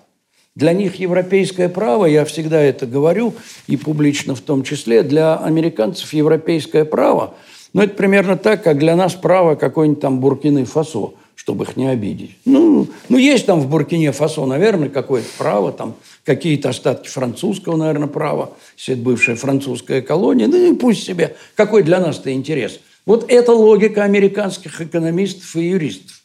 На нас смотрят как на недоразвитых. Не на нас, но даже и на немцев. Вообще на европейцев, в принципе. Поэтому без траста они вообще не понимают, как мы можем обходиться без траста. Вот. А наши экономисты потом это воспринимают тоже как само собой разумеющееся. А как раз, когда писали законы, влияние экономистов сильное ведь было в конце Ужасное, не то слово. Вот началось советское время, я попал в рабочую группу по закону о собственности. Мама родная моя, дорогая, сейчас с ужасом вспоминаю, но ничего, выжили мы. Нас там было четверо практически, ну, пятеро юристов, и а и все экономисты, депутаты были. Причем не просто экономисты, а заведующие кафедрами политэкономии. И, кстати, закон о собственности СССР союзный докладывал на сессии тогда Верховного Совета СССР зав кафедрой политэкономии, ну, теперь Донецкого госуниверситета. Mm. Ну, тогда Донецк, Донбасс, это не вопроса, не было этого. Кстати, хороший человек, он потом был аудитором в счетной палате. Ну, вполне нормальный, мы его потом перевоспитали, но потом а вначале была такая дикая битва, потому что экономисты пришли и начали туда, в этот закон, писать всю эту дикую ахинею о формах собственности, там, ну, всякую чушь. Господи, твоя воля. Я помню, был у нас спор, ну, вот три минутки я все-таки скажу, потому что задели, как говорится, за живое. Что может быть объектом права собственности? Значит, закон нам выталкивают проект. Права и свободы, могут быть объектом собственности. Тогда Михаил Исаакович Брагинский говорит, о, значит, сейчас я в отпуск иду, мне деньги нужны, я какую-нибудь свободу в залог отдам, мне денег дадут, наверное под нее. Значит, воздух в его естественном состоянии. Был такой член-корреспондент Академии наук Российской, Яблоков, вот, эколог известный. Вот он все бился за то, чтобы мы атмосферный воздух записали как объект права собственности. Угу. Мы говорим, ребята, ну, ну, ну, ну, ну, сами понимаете. Он говорит, я вам не верю. Вы все ставленники партийного аппарата здесь сидите, эксперты. Да, ну, расцвет же демократии был. А кому вы верите? А верю одному Олег Степановичу Колбасову. Это тоже был член КОРа в Институте государства угу. и права. Это эколог известный. Вот, значит, пригласить Олега Степановича. Мы сидели на углу как раз вот Калининского проспекта и Маховой. Вот ага. там был тогда аппарат. Ну, он и сейчас аппарат Госдумы. Угу. Тогда там был приемный президиум Верховного Совета СССР. Вот, а Икпан-то рядом. Значит, пригласили Яблокова. Яблоков, э, то есть этого Яблоков был. Колбасова. Колбасова, да. Они были на «ты», хорошо друг друга знали. Открывается дверь, входит Колбасов. Яблоков ему сразу, Олег, может быть право собственности на воздух? И я так присел, Олег приоткрыл, а рот на меня, значит, смотрит. Ну, я вроде как уже тогда считался каким-то специалистом. Значит, думаю, сейчас он скажет. Я молчу, как ставленник аппарата, что я могу сказать. Вот он так подумал, да нет, говорит, наверное, воздух не может. Да, посмотрел на нас Яблоков с горечью, вздохнул и сказал, ну ладно, Бог с вами, пишите, значит, право собственности должно быть на кислород и азот в воздухе, а остальное пусть будет безхозяйным. Вот это после двухчасовой дискуссии. Вот уровень был такой. Это вот когда шел... За... То есть потом мы написали российский закон, союзный закон о собственности. Мы долго бились все-таки с экономистами, и там много глупостей они написали. Ну, слава богу, это не наша вина, не юристов. А вот потом российский закон о собственности, там же параллельно уже начиналась война законов угу. Союза и России. Нас же пригласили, нашу группу, это я могу сказать, кто это Александр Львович Маковский и ваш покорный слуга, и два замечательных коллеги из Свердловска, из Екатеринбурга, их сейчас обоих, к сожалению, нет в живых, Станислав Антонович Хохлов, Слава, и Софиулин Денус Нуриманович. Угу. Вот мы вчетвером, значит, нас пригласили тогда уже в Белый дом Верховный Совет РСФСР писать альтернативный закон Российской Федерации о собственности. Буквально несколько месяцев спустя. И все было в 90-м году. То есть союзный закон мы начинали, это 89-90 год.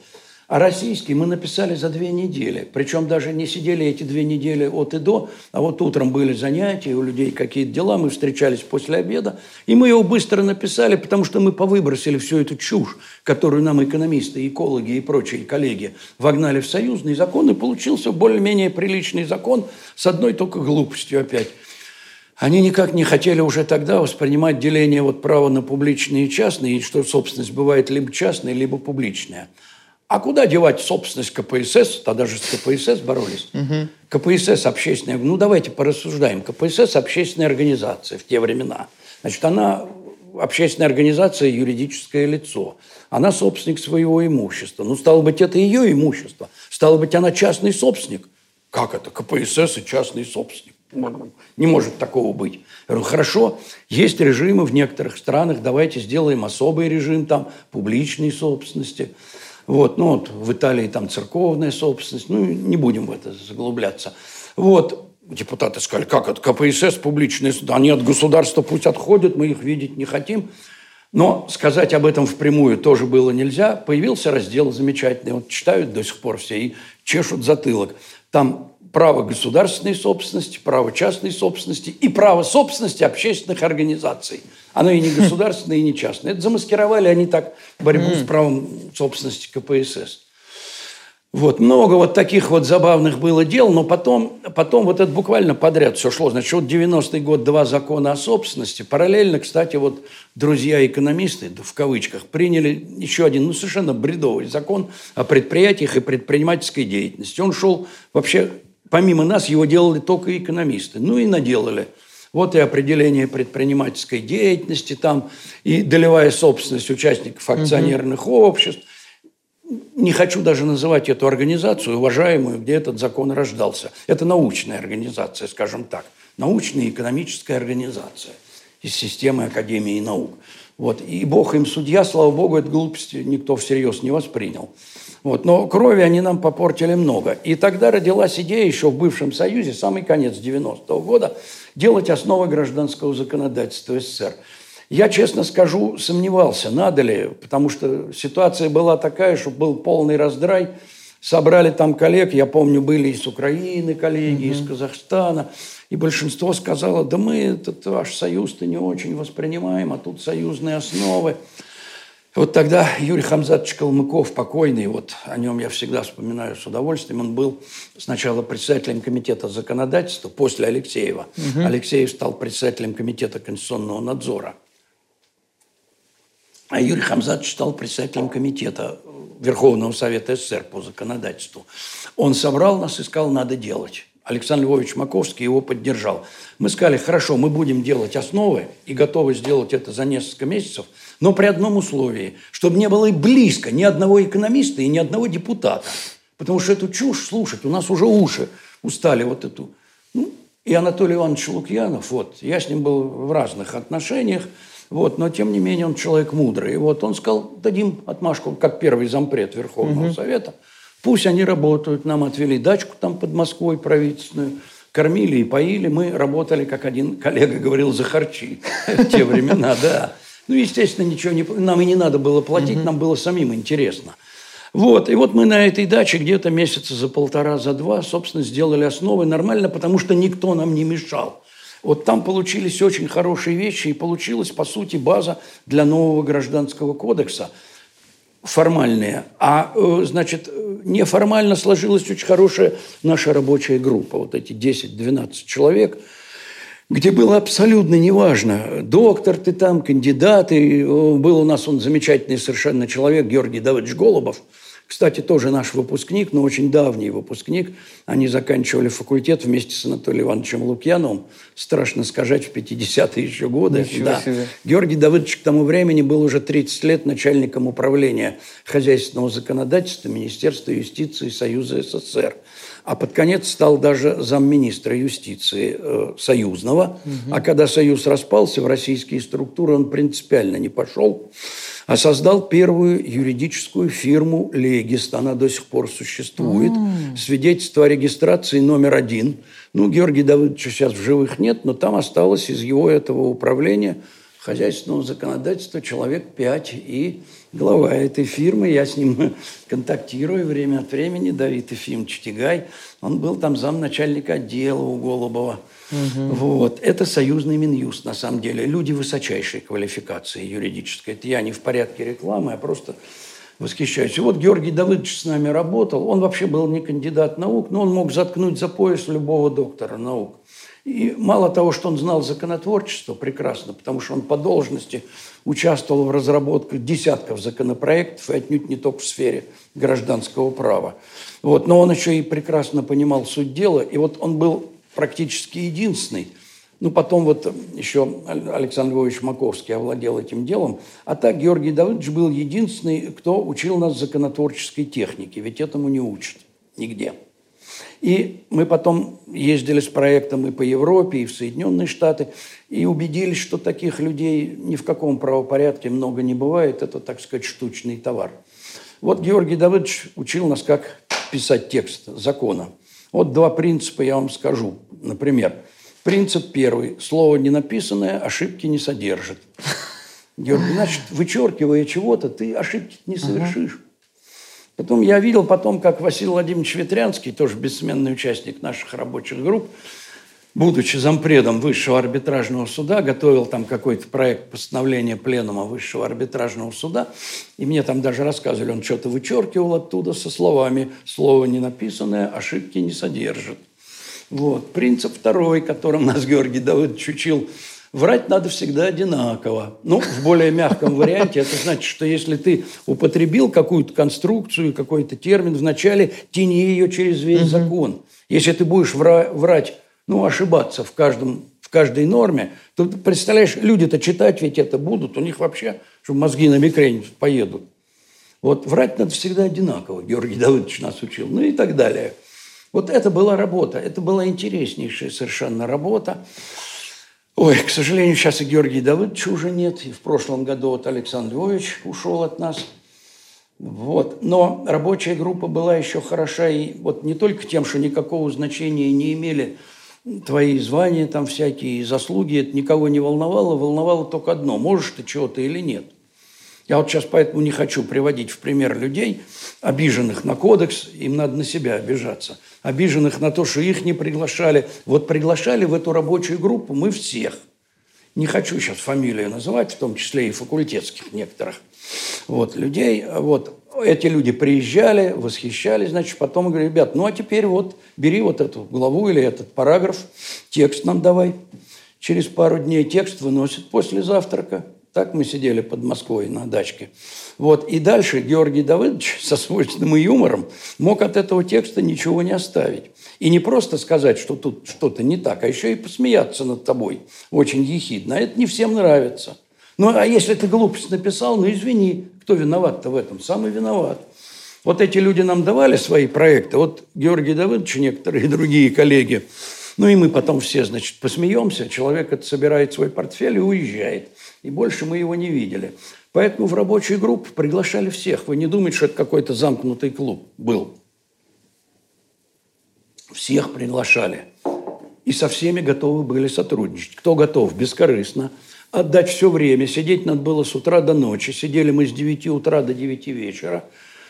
В 9 вечера вот выходили, вот никакими глазами посмотришь вот программу «Время» или какие-нибудь новости – только придешь в себя, вдруг идет Слава Хохлов перед сном, говорит, ребята, а вот эту-то мы проблему-то еще забыли, ну давайте, ну давай сейчас вот еще полчаса, да, и еще до 12 ночи со Славой там дискуссию. Ну вот готов ты к этому, давай, мы с удовольствием тебя примем, и от тебя есть польза. Вот был только один случай, когда Георгий Давыдович отказал, так сказать, знающему человеку, ну это вот вам как специалисту по предпринимательскому праву может быть интересно – уже во второй части договор поставки взяли писать, пригласили, значит, эту самую э, из Института законодательства Нину Исаевну Клейн. Угу. Замечательная женщина, да. Но Георгий Давыдович через неделю говорит, слушай, надо как-нибудь от нее отделаться. Она слишком много знает. Она перегружена деталями, которые не для кодекса. Она столько знает о поставке, что это уже чересчур. Вот это Георгий Давыдович так говорил. А, кстати, так вышло, что у вас мужская компания-то собралась. Ну, в основном, да. Но Оксана Михайловна Козырь, дай а. бог здоровья, жива. Она у нас была, так сказать, угу. секретарем ученым.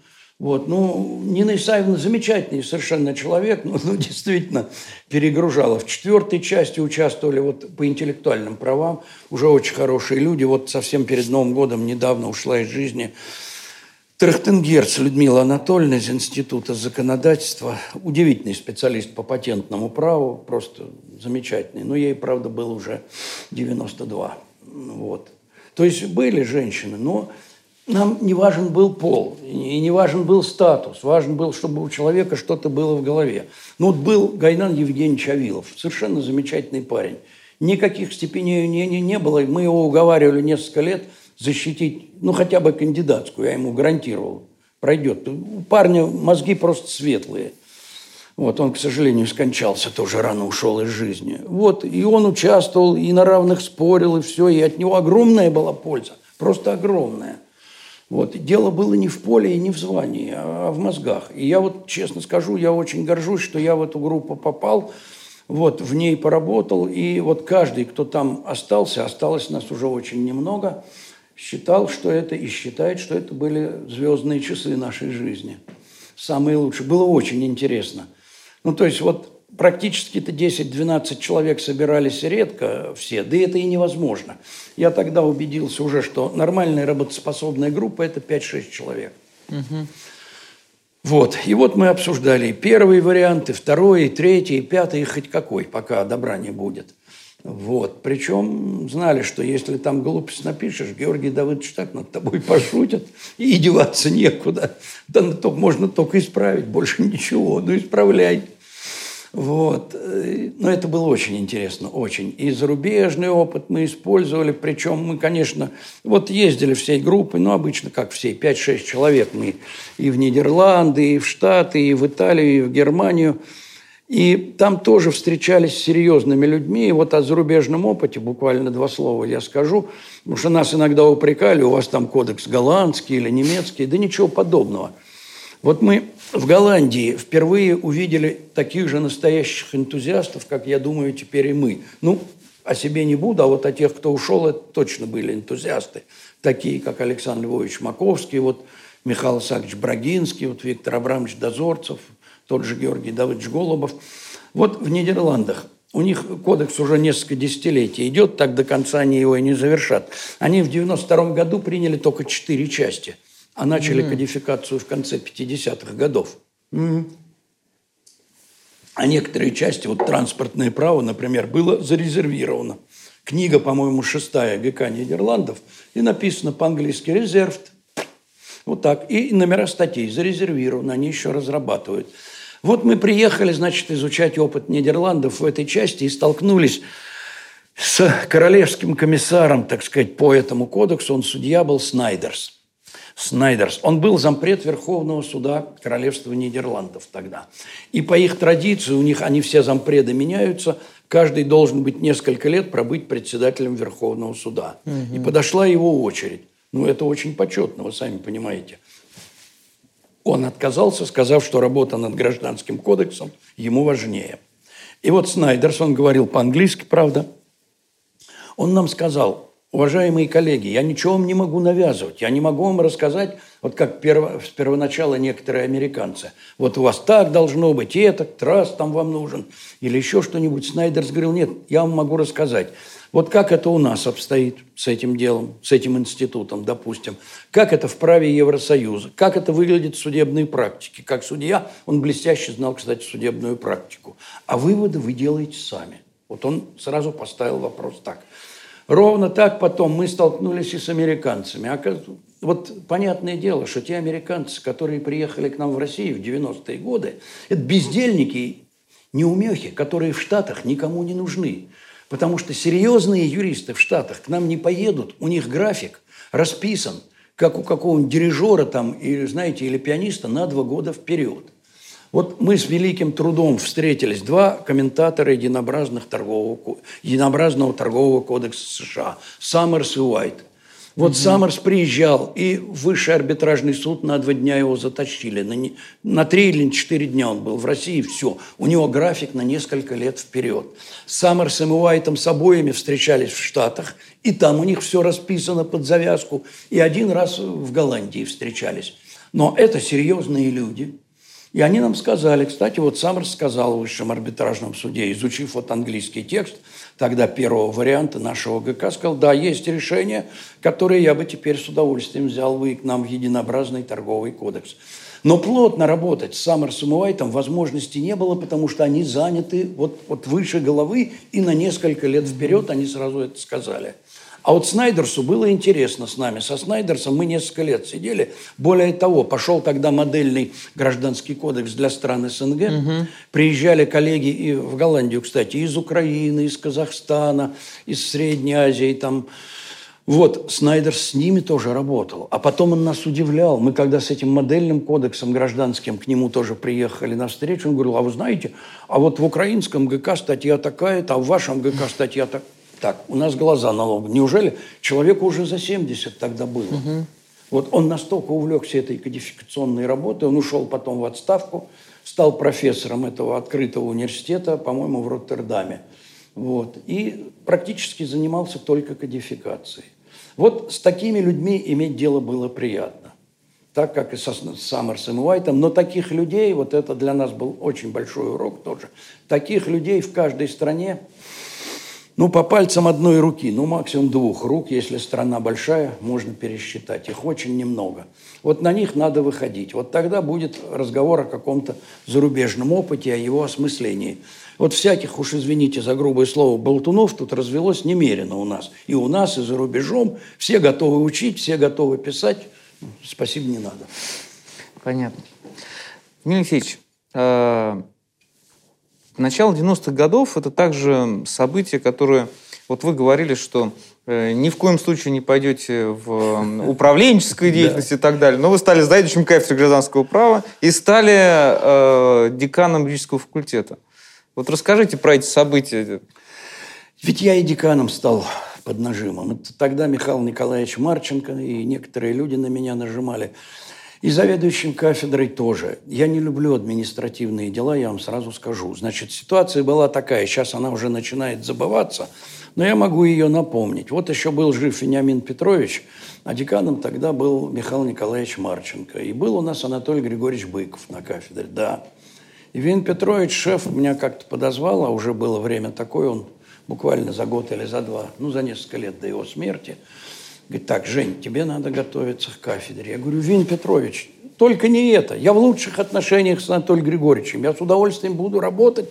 И пусть он будет заведующим кафедрой, вот он только докторскую защитил, нет вопроса. Мы с ним в самых лучших отношениях. И действительно, ну, Бога ради. Ты ничего не понимаешь? Мальчишка еще был, сопляк. Мы с Марченко договорились, будет отдельная кафедра. Да, вас на труп, как он говорил тогда, ну, как в Столыпинские времена – хутор или отруб. Вот на труп выделим Быкова, значит, и там еще три человека. Ну, знаете, наверное, кто. Первый состав кафедры. Вот пусть они, а, а ты будешь у нас сидеть, потому что я ухожу, мне уже тяжело. Вот он при жизни ушел из заведования кафедры незадолго до смерти. И как я его не умолял, он мне говорит, ты ничего не понимаешь, еще молодой. Вот будешь, потом скажешь мне спасибо. В общем, короче, не рассуждай. Шеф был такой человек, а будешь заведующим. Потом, значит, Марченко был деканом. Я при нем, мама родная, кем я только не был. Значит, по общественным делам. Меня пихнули, я был несколько лет председателем правкома, года четыре, и на меня навесили соцсоревнования между кафедрами. Потом, значит, меня сделали первым замом секретаря парткома по оргработе это партийное хозяйство, это не только взносы, это персональные дела, это прием в партию, где меня Шахрай, значит, с Давид Львовичем Златопольским два года мне плешь проедали, уж извините за слово, чтоб Шахрай в партии приняли. А мы сказали, а мы его не знаем, потому что он из Ростова, пусть он год постоит. А Давид Львович пошел в горком партии московский, и мне оттуда звонят, а вот мы вам анкету даем под Шахрая. Я говорю, спасибо, давайте, у нас есть кого принять. А Шахрай обождет ваш это вот он теперь у нас такой. Но я-то помню немножко другие времена. Вот так вот. Вот. Значит, короче говоря, первый зам секретаря порткома, а секретарем был Лев Никитич Шестаков, покойный, царство ему небесное. У него сердце было плохое, он по два и три месяца в году лежал с сердцем. Практически я это тянул все партийное хозяйство. Вот так вот мне это все стояло, мне надо было докторскую писать, я уже созрел. Михаил Николаевич тогда все решал. Михаил Николаевич, отпусти душу на покаяние. Подожди, будешь у меня замом по науке. Так, я еще четыре года был замдекана по науке, между прочим. И вот у меня был один период, когда у меня лето и один семестр образовались свободными. Я за это время успел написать докторскую диссертацию. Вот. И значит, вот смотрите, я был и председателем правкома, и секретарем парткома, и замдекана по науке – и потом Михаил Николаевич ведь собрался не просто уходить, он уходил проректором по учебной На повышение, то есть. Он меня позвал и говорит, так, вот я буду, а ты будешь вместо меня. И Михаил Николаевич, ну только докторскую, ну можно, ну, я, вот шефа сейчас нет, вот сейчас кафедрой я, я должен заниматься. Будешь деканом вместо меня. В те времена разговор был короткий. Вот. И вот я стал деканом. Да вступительные экзамены в этом году проходят примерно так же, как и в прошлый год. Значительная часть абитуриентов отсеивается на сочинении. К великому сожалению, каждый год это до 30, а иногда и больше процентов. Примерно вот последние несколько лет конкурс у нас одинаковый, от 6 до 7 человек на место. Это гораздо меньше, чем, допустим, в Государственной юридической академии, где бывает и по 25 человек на место. Но это конкурс очень жесткий. Московский университет всегда был и остается университетом для всей страны. Мы были бы очень рады, если бы к нам шло больше абитуриентов иногородних. Ну, к сожалению, более слабая подготовка и, может быть, отсутствие вот этих самых репетиторских вещей им во многом препятствует. А я должен сказать откровенно, что, конечно, у нас требования более жесткие, хотя они и в рамках школьной программы, и на вступительных экзаменах, и самое главное, во время учебы. Не нужно думать, что если человек сдал экзамены, то ему уже обеспечен диплом. Значит, ну, пять лет я пробыл, а потом Михаил Николаевич ушел оттуда и решил снова тут стать деканом, но тут его коллектив уже не пустил, и я остался на второй срок только потому, честно уж теперь скажу, что вот э, меня люди просили, сказали, если ты уйдешь, то мы уйдем с факультета. Ну, не хотим мы Михаила Николаевича. Ну, вот он человек хороший очень, но такой довольно жесткий угу. характеру. Ну, вот, значит, мне пришлось на второй срок остаться. Но на третий я сказал, я не останусь, вы хоть убейтесь все. Вот, и надо мной Василий Владимирович Ветрянский, мой хороший личный друг, смеялся. Потому что последние там несколько месяцев я считал срок, он мне говорит, ты как дембель в армии считай. Я говорю, да. Вот мне осталось три недели, вот мне две недели, вот мне осталось три дня. Все, я ушел, и больше я никогда никаким начальником не буду. Я хочу заниматься наукой, я хочу читать лекции, хочу делать то, что мне нужно. Сколько мне еще в жизни там осталось, я хочу заниматься тем, что я люблю, и тем, что мне нравится. Но не, не нравится мне управлять, это не мое это. Понимаете, во многие места меня звали, я всем говорил спасибо, но лучше Московского университета места нету на земле. Оно меня вполне устраивает. И мне там кое-что удается сделать. Все, спасибо за доверие. Говорится, коллеги, оставьте меня в покое. Вот Ладно, спасибо вам. А, ну нет, еще есть время. Время есть. Ну тогда я... Можно с вас задать вопрос? Да, давайте. Э, вы в одном из интервью говорили про любовь к кошкам. У вас был кот Батон. Было. Я и сейчас их люблю. Дочь вот шлет до сих пор фотографии. Ну, понимаете, кот – это ведь... Это как ребенок. И вот у меня вот кота этого не стало, нового завести рука не поднимается. То есть не завели, да? Нет. Ну, мне вот только дочь шлет фотографии время от времени. Есть замечательно. Я кошачью проблематику очень люблю и котов да. люблю. Потому что очень умные животные. Но ну, сейчас уже как-то это, не могу. Ну, потому что к нему прикипишь, как к ребенку. Ну, понятно. И, а он... так сказать, уже никуда от него не денешься. Вениамин Петрович в эту атмосферу был погружен, окунулся. Он вспоминает, как он с диссертацией был у Ивана Борисовича Новинского дома. Вот. У него были очень мощные учителя. Ну что уж, я один раз рассказал аспирантам, теперь вам скажу, ладно, чтобы вас немножко повеселить. Как Вениамин Петрович рассказывал, он пришел к Ивану Борисовичу, он жил у Курского вокзала, маленький домик, двухэтажный. Он очень любил котов, Иван Борисович. Так же, как и Татьяна, его внучка, до сих пор любит котов. Кошатник он был, да. И у него было два кота, у Ивана Борисовича черный и рыжий. Одного он звал Братус, а другого Генкин. Да, и когда Арвин Петрович вошел, сверху прыгнул рыжий кот в прихожей. Иван Борисович говорит, Генкин к ноге или Братус к ноге. Да. Ну, вот такие были шутки. Сможете вспомнить, какие вот основные вызовы перед юрфаком в 90-е годы стояли? Ведь это Ой. сложное время было вызовы стояли такие, что надо было людей сохранить на факультете. Это я понимал, еще немножко поработав на партийной работе. Это самое главное. Люди. Вот. А людей как сохранить? Зарплаты ведь тогда не платили. Вот надо, между прочим, отдать должное нашему ректору. Он тогда только ректором стал в 92 угу. году, Виктор Антонович. Вот в Московском университете зарплату платили всегда. Сверх зарплаты не было ничего.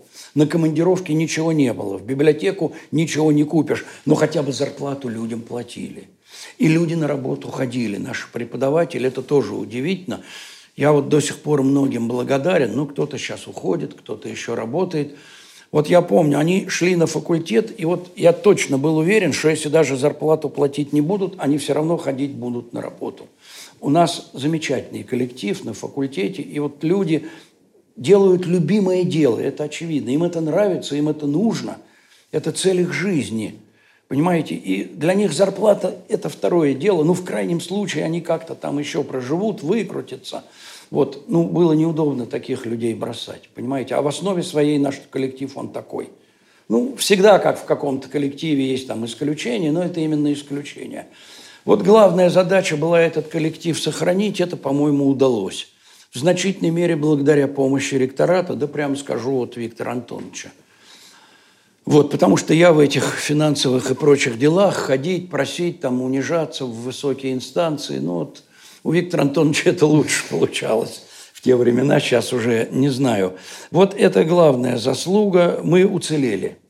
И мы не потеряли преподавателей, и мы не потеряли уровень преподавания – мы, в общем, и учебники писали, и книжки выходили, и статьи были. То есть мы вот это сохранили, а это было максимум, что можно было в то время сделать. И ректор, кстати, тоже наш так и говорит. Вот он в 90-е годы он университет сохранил. Вот сейчас он начал в 2000-е годы, ректор начал его развивать. Появились здания, вот он сказал, мы практически вот за время его ректорства, между прочим, Московский университет удвоил свои площади и свой состав. Угу. Удвоил в два раза больше. Это шутка сказать. Сколько всего выстроено, и зданий, так сказать, и факультетов – и коллектив сохранился, и молодежь есть. А в те времена, я помню, я бегал, уговаривал там отдельных преподавателей. Ой, я уж не буду называть фамилии. Ты уходишь с факультета. Ну, старик, ну давай, ну хоть на полставки. Слушай, ну нельзя же студентов-то бросать. Вот, кого-то удавалось уговорить, кого-то нет, но все-таки основу мы сохранили. Вот. Но мне хватило этих 10 лет, я вам честно скажу, если к ним добавить еще 15 лет, которые я отдал общественным делам – я считаю, что вот этот долг, так сказать, перед обществом я выполнил. Вот. А вот долги у меня другие. Вот что-то написать, там лекции почитать, в законопроектной работе поучаствовать было интересно. Вот в том коллективе, который у нас сложился, да. Ну, там тоже кое-что удалось. Евгений Алексеевич, расскажите, пожалуйста, про нулевые годы, когда вы перестали быть деканом, вы освободились от административной нагрузки. И появилось время для обновления Гражданского кодекса. Как вообще появилась эта идея и кто был инициатором? Вот, вы знаете, она появилась вот каким образом. Тут два момента сыграли свою роль. Момент первый, кодекс долгое время был как бы не завершен. То есть мы считали его завершенным, но в нем не было четвертой части интеллектуальных прав – они сначала планировались во второй части, потом в третьей части. По разным причинам их блокировали. Вот, и вот они ведь в 2006 году только четвертая часть была введена, принята была, введена в действие вообще с 2008 mm-hmm. только года. На это убили много времени, и вот я студентам про это рассказываю, и сейчас, пользуясь случаем, скажу, ведь никто этого тоже не знает. Какое колоссальное давление с четвертой частью мы испытали со стороны американцев. Вы не верите? Александр Львович Маковский все это описал. Я уговорил его написать хорошую статью «Американская история». Она опубликована. Несколько сенаторов США обратились к президенту Бушу с письмом, что вот в России идет этот проект четвертой части, надо его заблокировать. Посол Соединенных Штатов Америки после первого чтения два раза ходил к Павлу Владимировичу Крашенинникову в Госдуму с требованием снять проект с рассмотрения. Мы чего только не наслушались. Сюда приезжали, приезжал председатель юридического комитета Палаты представителей Соединенных Штатов. Мы в посольстве встречались там несколько раз. Что не только... Билл Гейтс приезжал лично, Господи, твоя воля, да. И он приезжал с тем, чтобы снять главу о доменных именах, между mm. прочим. Да, да. Вот, была у нас и такая глава, причем изначально она и была сделана с целью отдать ее кому-нибудь. Хоть что-то надо было отдать вот этим людям, которые нас, на нас давили. Билл Гейтс на три дня приезжал, все гадали, что это он в Россию-то вдруг приехал. И с Медведевым встречался. Он вот приехал снять эту главу о доменных именах, между прочим. Приятно, что встречи в традиционном смысле этого слова все еще существуют, начал Дмитрий Медведев, вспоминая, вероятно, свою интернет-конференцию с регионами. Билл Гейтс широко улыбнулся, заметил, что тоже рад быть в Москве, и продолжил вслушиваться в синхронный перевод речи первого вице-премьера. Принятие четвертой части Гражданского кодекса должно окончательно урегулировать эти вопросы. За два года мы видим большой прогресс в защите интеллектуальной собственности в области защиты патентов и авторских прав. И это помогает разработчикам программного обеспечения получить дополнительные стимулы для своей работы. То есть колоссальное было давление, вот какое значение эта четвертая часть имела. Вот ее в 2006 году в декабре приняли, с 2008 ввели в действие. Там тоже много за нечего интересного стоит – ну, это надо отдельно рассказывать. А, значит, в 2008 году встретились два совершенно замечательных и, к сожалению, ныне покойных человека. Это Александр Львович Маковский и Вениамин Федорович Яковлев. И вот они, в общем-то, прикинули, что надо бы кодекс обновлять. Потому что ну, мы не могли, как классики марксизма, что-то гениально предвидеть. Глупостей прямых в, первый, в первом варианте ГК и в первой части не было. Вот я этим горжусь и за это отвечаю. Вообще мы в рабочей группе договорились, что все удары по кодексу мы принимаем солидарно, мы все виноваты. Я знаю, кто какую там главу и даже кто какую норму делал. Не суть важно. Все проходило через нас, все отвечаем солидарно. Так вот, в первой части ГК и в первом варианте глупостей прямых не было. Я не говорю, что это прямо вершина мудрости, но там глупостей не было. Вот сейчас они появились после этих реформ. И я их могу сходу указать. Иона Ветрянский их указывает сходу. Это не секрет. Нам кодекс испортили в определенной мере. Но тогда глупостей не было. Но были недостатки. Вот и э, Винни который был долгое время во главе Высшего арбитражного суда, и Александр Львович, они эти недостатки прекрасно понимали. Вот они ведь что сделали? Они создали совет по кодификации. Угу. Я теперь вот заместитель председателя. Александра Львовича у нас нет, а Вениамин Федорович его возглавлял. Вот через наш совет это был именно фильтр. И пока хоть в какой-то мере остается фильтр для изменений в ГК, ну и в целом в гражданское законодательство. Они создали еще и Российскую школу частного права и Центр частного права, как, собственно, аппарат совета вот этого, а школа частного права для воспитания молодого поколения юристов в духе частного права. Вот те идеи, которые мы наработали, к которым пришли за время работы над ГК, хотелось бы, чтобы они не пропали. Хотелось бы их передать молодежи. Для этого служила и служит прежде всего школа частного права. Вот. Но дальше они собрались и сказали, слушайте, в практике мы не могли знать, например, самый простой институт, уступка права. Ну, переписали грешным делом, чего уж там греха таить, две или три статьи из кодекса 64 года. Немножко их подправили, осовременили, а эта уступка получила такое колоссальное развитие, ну, двух норм ну никак не хватает. Где-то нам там выкручивали руки с юридическими лицами, мы на какие-то компромиссы пошли с этими закрытыми акционерными обществами, совет директоров, в скобках наблюдательный совет и так далее – но практика, особенно судебная, показала, что есть недостатки. Где-то нам по части вечного права просто устроили откровенные препятствия. Но это общеизвестный факт. Главу о вечных правах на землю просто заморозили. Ведь кодекс был принят mm-hmm. без этой главы. А она не действовала до принятия нового земельного кодекса, а новый земельный кодекс приняли в 2001 году – а его уже писали совсем другие люди, а потом законодательство земельное стало, по сути, преобладать над гражданским. Нам начали портить эту главу ГК. А мы хотели написать там систему вечных прав и много чего еще хотели, а этого ничего нам сделать не дали. Короче говоря, вот как только четыре части ГК были приняты, Вениамин Федорович и Александр Львович и пришли к выводу о том, что пора бы начинать процесс их совершенствования. Основа есть, она хорошая, менять нечего, но кое-что надо поправить, кое-что надо поправить. А что кое-что? И на Совете по кодификации мы приняли решение, надо создать концепцию – вот в свое время Василий Владимирович Ветрянский по поручению Совета сделал концепцию развития законодательства о недвижимости, как раз 2003 год. Я тоже некоторое участие в этом принимал. Вот. И вот эта идея концепции законодательства, она родилась у Ветрянского. Ее мы подхватили и решили сделать концепции вот по отдельным частям ГК. Была концепция развития положений об общих, там, общих положений ГК, обязательственного, вечного права, о юридических лицах, о финансовых сделках. Там шесть, по-моему, концепций было. Ну, понятно, что наверх туда в начальство не доложишь. А на наше счастье, это еще Вин Федорович, он ведь еще и долгое время находясь во власти, стал знатоком разного рода отношений деловых, так сказать. Ну а что греха таить? И мы на это насмотрелись. Так президентом в те времена стал Дмитрий Анатольевич Медведев, наш коллега. Ну, мы, конечно, имели к нему некоторый доступ в те времена, и, конечно, на него опирались. И Вениамин Федорович говорит, ребята, вот это надо использовать.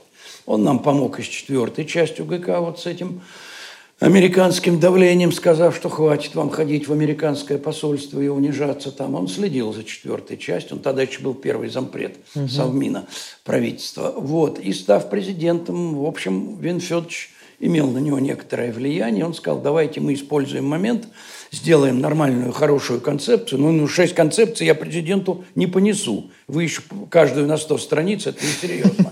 Ребята, так, Таких бумаг начальство не читает. И нас Георгий Давыдович Голубов научил. Вот. Надо четкую, короткую бумагу. Мы сделали одну концепцию, сравнительно небольшую, она книжечкой опубликована. Да. Вот Вин Федорович договорился с Дмитрием Анатольевичем, обсуждали ее. Появился указ президента сначала совершенно с НИГК, потом вот эта концепция, которую Дмитрий Анатольевич одобрил на заседании в Кремле. У меня даже есть фотография до сих пор, где мы там вот сидим с этой концепцией. Вот, и надо было кодекс начинать править. И вот мы начали его править под это дело, создали несколько рабочих групп. Ну и тут на нашу беду опять обнаружилась Минэкономразвития. Обнаружился, значит, еще и этот самый наш вице-премьер Аркадий Владимирович Дворкович, с которым мне довелось пообщаться несколько раз. И, как бы это сказать помягче, удовлетворения от этих встреч я не испытал никак. Я, например, его спрашивал, ну хорошо, вот про рынок там ценных бумаг, его любимый. Вот у нас все американские институты, американцы нам и законопроекты пишут. Закон о рынке ценных бумаг с американских образцов списан. И, кстати сказать, вот экономисты это наши, почему я на них обижен. Выучившись по американским учебникам, в результате они отучились самостоятельно что-нибудь думать. Все законопроекты, вот я готов отвечать за свои слова, любые изменения, которые Минэкономразвития вносит в акционерный закон, в любые акты. Все, это все переписано с американских законов. Источник можно при желании легко найти. Ничего своего они выдумать не в состоянии. Вот господин Дворкович, я спрашивал, ну как же так, вот понимаете, вот американский закон о рынке ценных бумаг, а, например, вот в Швейцарии есть очень хорошие законы, есть франкфуртская биржа рынка ценных бумаг, это 19 век так сказал, все, мы будем ориентироваться на американские законы. Ну, что на это скажешь? Такая же была история с юридическими лицами у меня. Ну, вот до сих пор я вспоминаю, значит, были мы вот уже с концепцией развития законодательства, обсуждали возможности совершенствования, пришли к Эльвире Сахибзадовне Набиулиной. Она тогда была министром экономического uh-huh. развития. Помните, на Маяковке да. они. Вот, вот мы туда, в кабинет, на Маяковку с Александром Львовичем вдвоем, с Маковским пришли.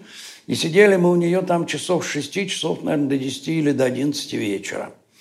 Обсуждали, но у них там делается так, и вы, наверное, это знаете, что они, ведь задача Минэкономразвития, как они публично и говорят, это создание комфортных условий для бизнеса. Все, точка. Больше их ничего не интересует. Поэтому они на все совещания сразу приглашают представителей бизнеса и что себе думает бизнес по этому поводу. Ну вот на том совещании, как сейчас помню, пришла, значит, группа этих, ну, два человека, опора России. Возглавлял эту группу вот тот человек, который сейчас является уполномоченным по защите интересов предпринимателей президента. А, а Титов. Вот этот, а? Титов. Вот он самый а, Значит, и деловая да, Россия. Там да, была. винный, консуль, винный наш этот предприниматель. Вот он тогда опору России возглавлял. Он деловую вот. Россию возглавлял. А? Деловую Россию. А может быть, деловую. Да. Я, были и те, и другие. Да, Была да, и опора, да. и деловая. Угу. И вот мы им, значит, рассказываем про юридические лица. Он мне потом откровенно сказал, вот я просто это помню, в присутствии Набиулиной и Александра Львовича Маковского, к сожалению, теперь покойного, говорит, Евгений Алексеевич, вы придумайте нам вот такое юридическое лицо, чтобы туда ничего не вносить и ни за что не отвечать. А мы вас поддержим и протолкнем. Сказал, ребята, вот пока я жив, не дождетесь, не дождетесь. После этого он мне сказал так же, как профессору Преображенскому сказали, только наоборот. Вы не любите бизнес. Вот ему сказали, вы не любите пролетариат, мне сказали, что я не люблю бизнес. Ну так вот. Знаете ли, профессор, если бы вы не были европейским светилом, и за вас не заступились бы самым возмутительным образом, вас следовало бы арестовать. За что? А вы не любите пролетариат. Да. Я не люблю пролетариат. То есть с ними мы, конечно, навоевались, и результат вот этих изменений, видите, он такой 50-50. Был там и параллельный проект. Что только Минэкономразвитие не изгалялось. Оно, значит, они сделали параллельный проект изменений в ГК, причем только в части юридических лиц, и в государственное правовое управление администрации президента. Параллельный проект не предусмотренный никакими концепциями. Ну хорошо, Винфедович тут же побежал к начальнику контрольного управления администрации президента, нынешнему министру юстиции.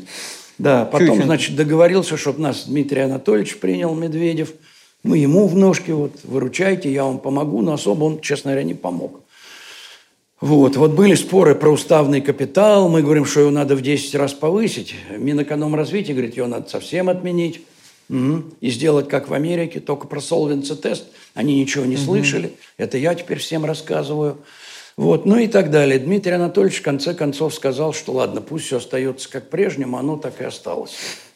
Понимаете? Ну, можно я небольшой расскажу, но это старый, ничего особенного анекдот угу. по этому поводу. Есть известные мужики там в сельской местности спорили, когда строили баню, как, значит, вот доски строгать или не строгать. Одни говорят, надо бы построгать, а то ведь мокрые заусенцы будут. Другие угу. говорили, нет, строгать не надо, люди будут скользить и падать. Конце концов, сельский сход решил доски построгать, но струганной частью положить за подлицо. Вот это ровно то, что у нас получилось с уставным капиталом и со всеми другими делами. Вот с аффилированными лицами эту норму пришлось в окончательном виде одобрять опять лично Дмитрию Анатольевичу Медведеву. Вот на такие уровни выходили. О, сейчас много чего можно, конечно, интересного вспоминать, но по этому поводу, чтобы на людей скуку не нагонять, еще одну расскажу, не анекдот, а вполне реальную историю, которую нам рассказывал Георгий Давыдович Голубов. И вам это будет полезно знать. Известно, что у Иосифа Виссарионовича Сталина секретарем был Поскребышев Александр Николаевич. Потом уже после смерти Сталина он был э, некоторое время депутатом Верховного Совета СССР и, кстати, председателем комиссии законодательных предположений. Жил он в центре Москвы, гулял по Гоголевскому бульвару. Его встречали разные люди, в том числе и журналисты, и говорили, Александр Николаевич, середина 50-х годов. Давайте воспоминания какие-нибудь. Вы столько знаете. Вы же 20 лет были секретарем у Сталина. Давайте. Вот он на них косо смотрел и говорил, ребята, вот мне за то сейчас деньги и платят, чтобы я никогда ничего не вспоминал. Это вот к вопросу Вот так мы Голубова уговаривали тоже вспоминать. Записать бы, издать бы его воспоминания. Есть вещи, о которых лучше, наверное, не вспоминать, и это, наверное, правильно. Да. А время работы вот на, в этой группе э, по совершенствованию гражданского законодательства приходилось общаться с разными людьми. И вот известны конфликты фактически с вашими учениками, то есть с молодыми юристами, кто заканчивал РСЧП, и впоследствии э, вы с ними очень э, жестко как раз-таки спорили по тому, как нужно э, формулировать те или иные нормы. Ну, честно говоря, я таких уж сильно острых конфликтов не вижу. Надо иметь в виду вот что. Прежде всего было несколько групп по направлениям, и была сводная группа. Угу. Вот я возглавлял группу по юридическим лицам, и уже сил не было во все группы лезть, и был участником этой сводной группы. В юридических лицах, ну, мы спорили главным образом с Дмитрием Ивановичем Степановым, да, да, да. сейчас, да, ну, мы с ним в хороших теперь отношениях, вот споры были по корпоративному договору, это, собственно, спор не с ним. А была в те времена такая замечательная, в кавычках, организация, которая называлась Международный финансовый центр. Да, и возглавлял ее господин Волошин Александр Стальевич, который был начальником, управ... ну, руководителем администрации президента в последние годы Ельцина и в первые годы Путина. Фигура, угу. да. Но взгляды у него, конечно, почище, чем у всеми признана Анатолий Борисович Чубайса. Волошин еще почище будет в этом плане. И вот с ним, значит, нас тогда Дмитрий Анатольевич нам сказал, раз вы договориться не можете, мы ему выкатили 10 вопросов, по которым мы не можем договориться с Минэкономразвития, это значит с правительством.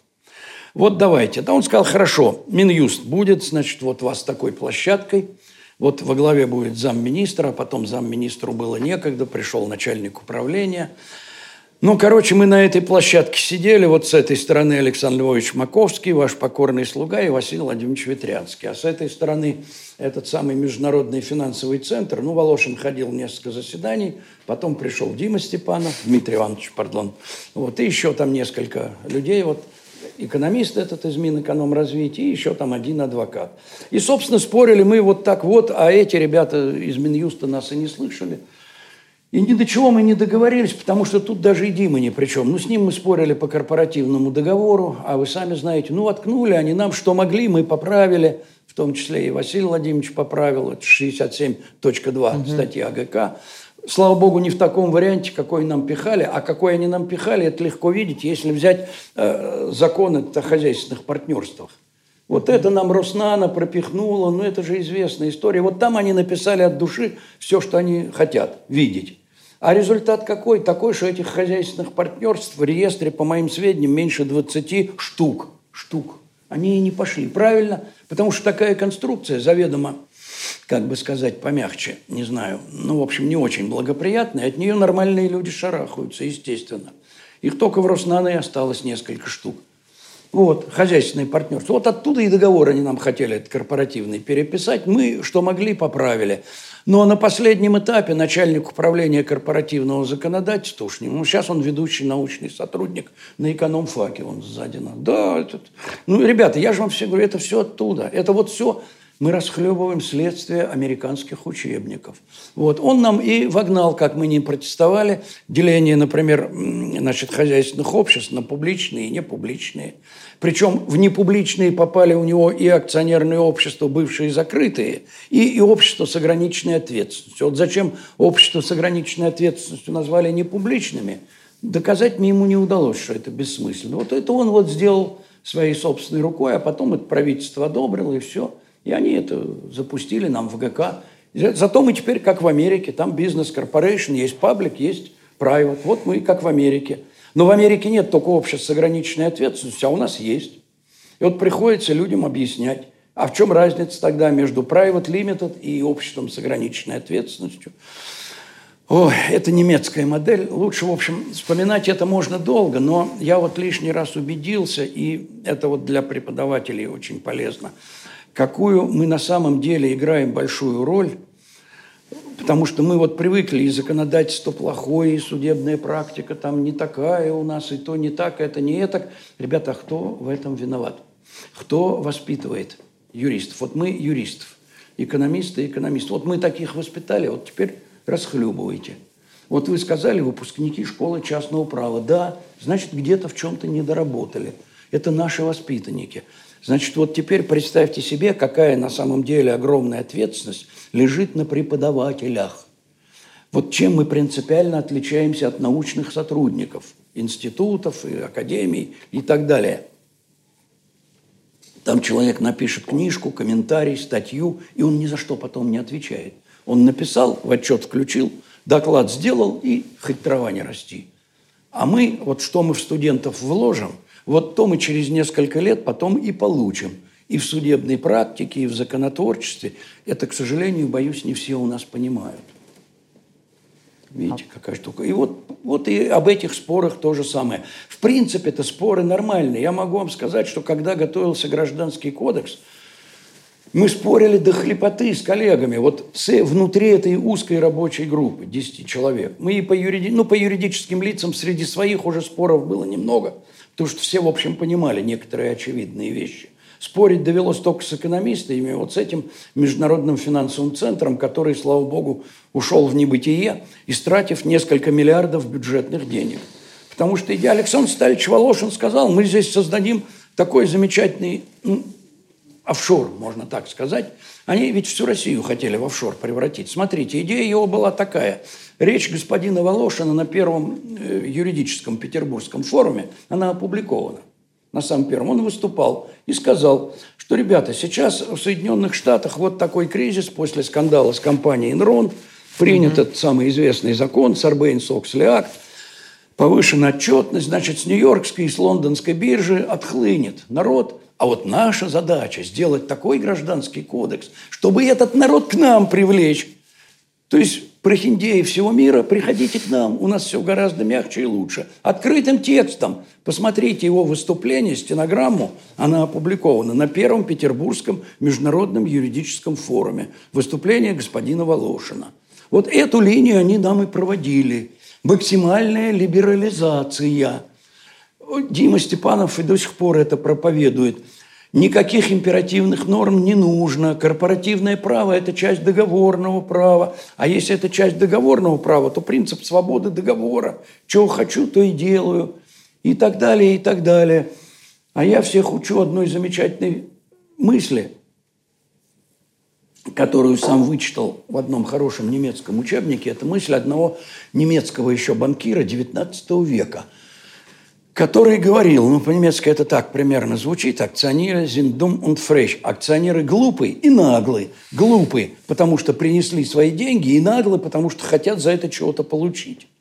Вот откровенная идея вам акционерного общества. Деньги принесли, спасибо. Идите, ребят, через год пригласим вас на общее собрание. Может быть. Да, если к тому времени не обанкротимся. И все. Глупо и нагло еще требуют что-то, собраний, там, голосов каких-то. Что они требуют? Деньги отдали, все, дело сделано. Это известность 19 века. Вот это требование, которое нам проталкивает наш бизнес. Будем говорить откровенно. Я с этим требованием согласиться никогда не могу.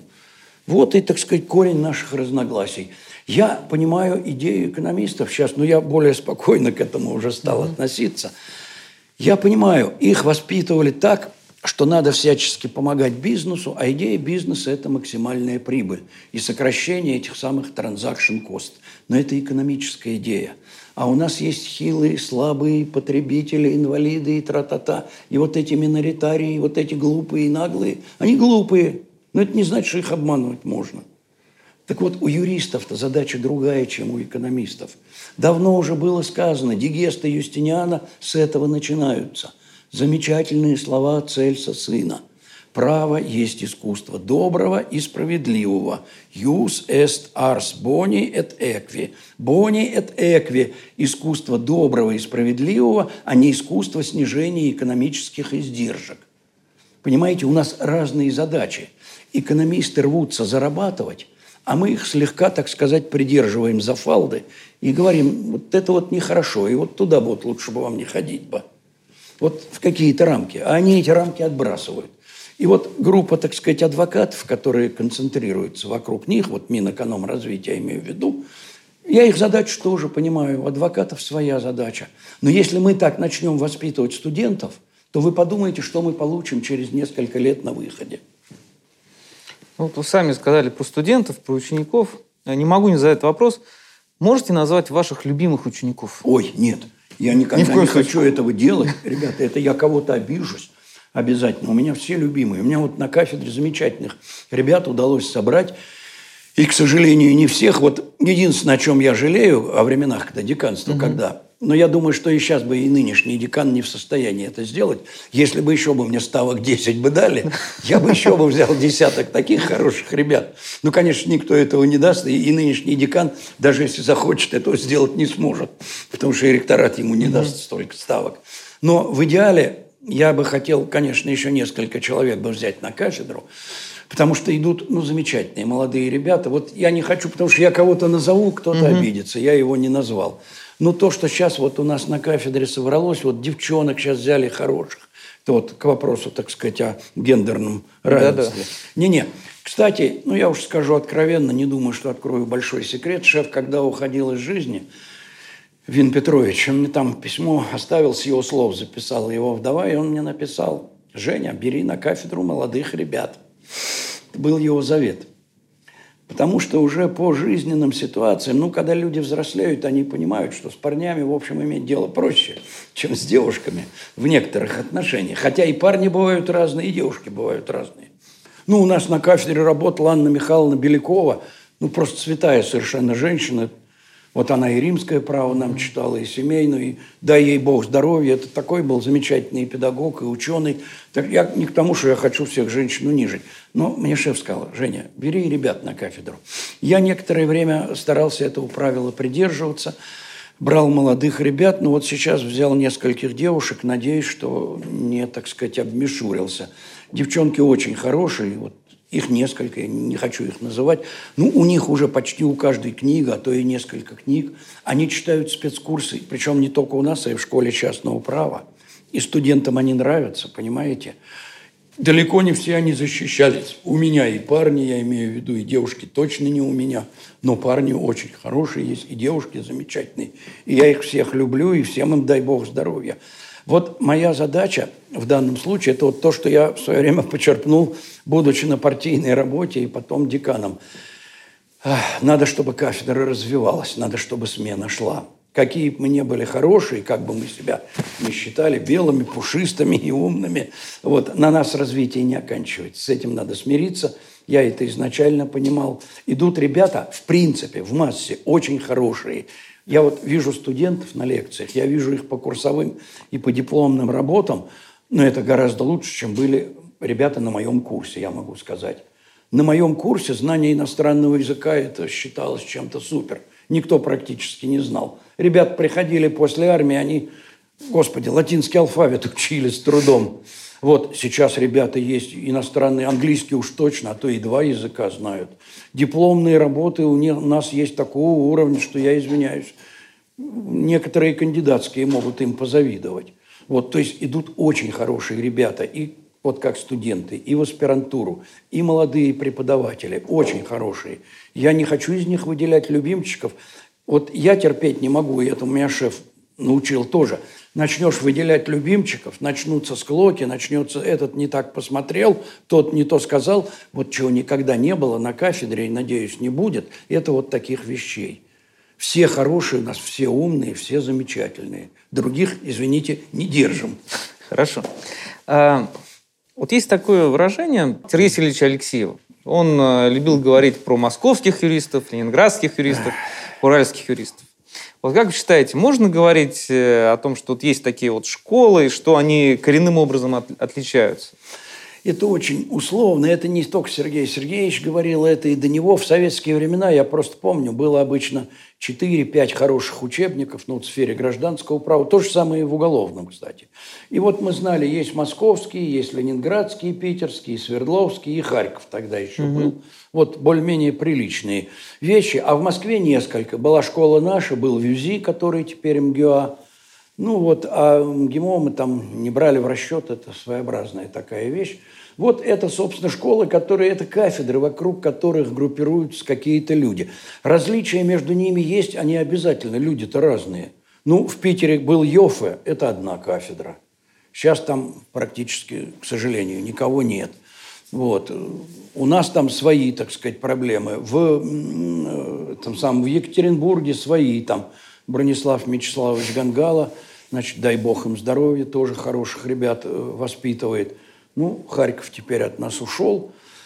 Вот, флаг им в руки. Но я бы не говорил, что это какие-то школы. Это просто разница в подходе. Понимаете, какая вещь? Ведь преподаватель – это творческий человек. Это тоже надо понимать. Вот у нас на факультете все и на кафедрах – это творческие люди. Вот факультет в этом смысле можно сравнить с театром.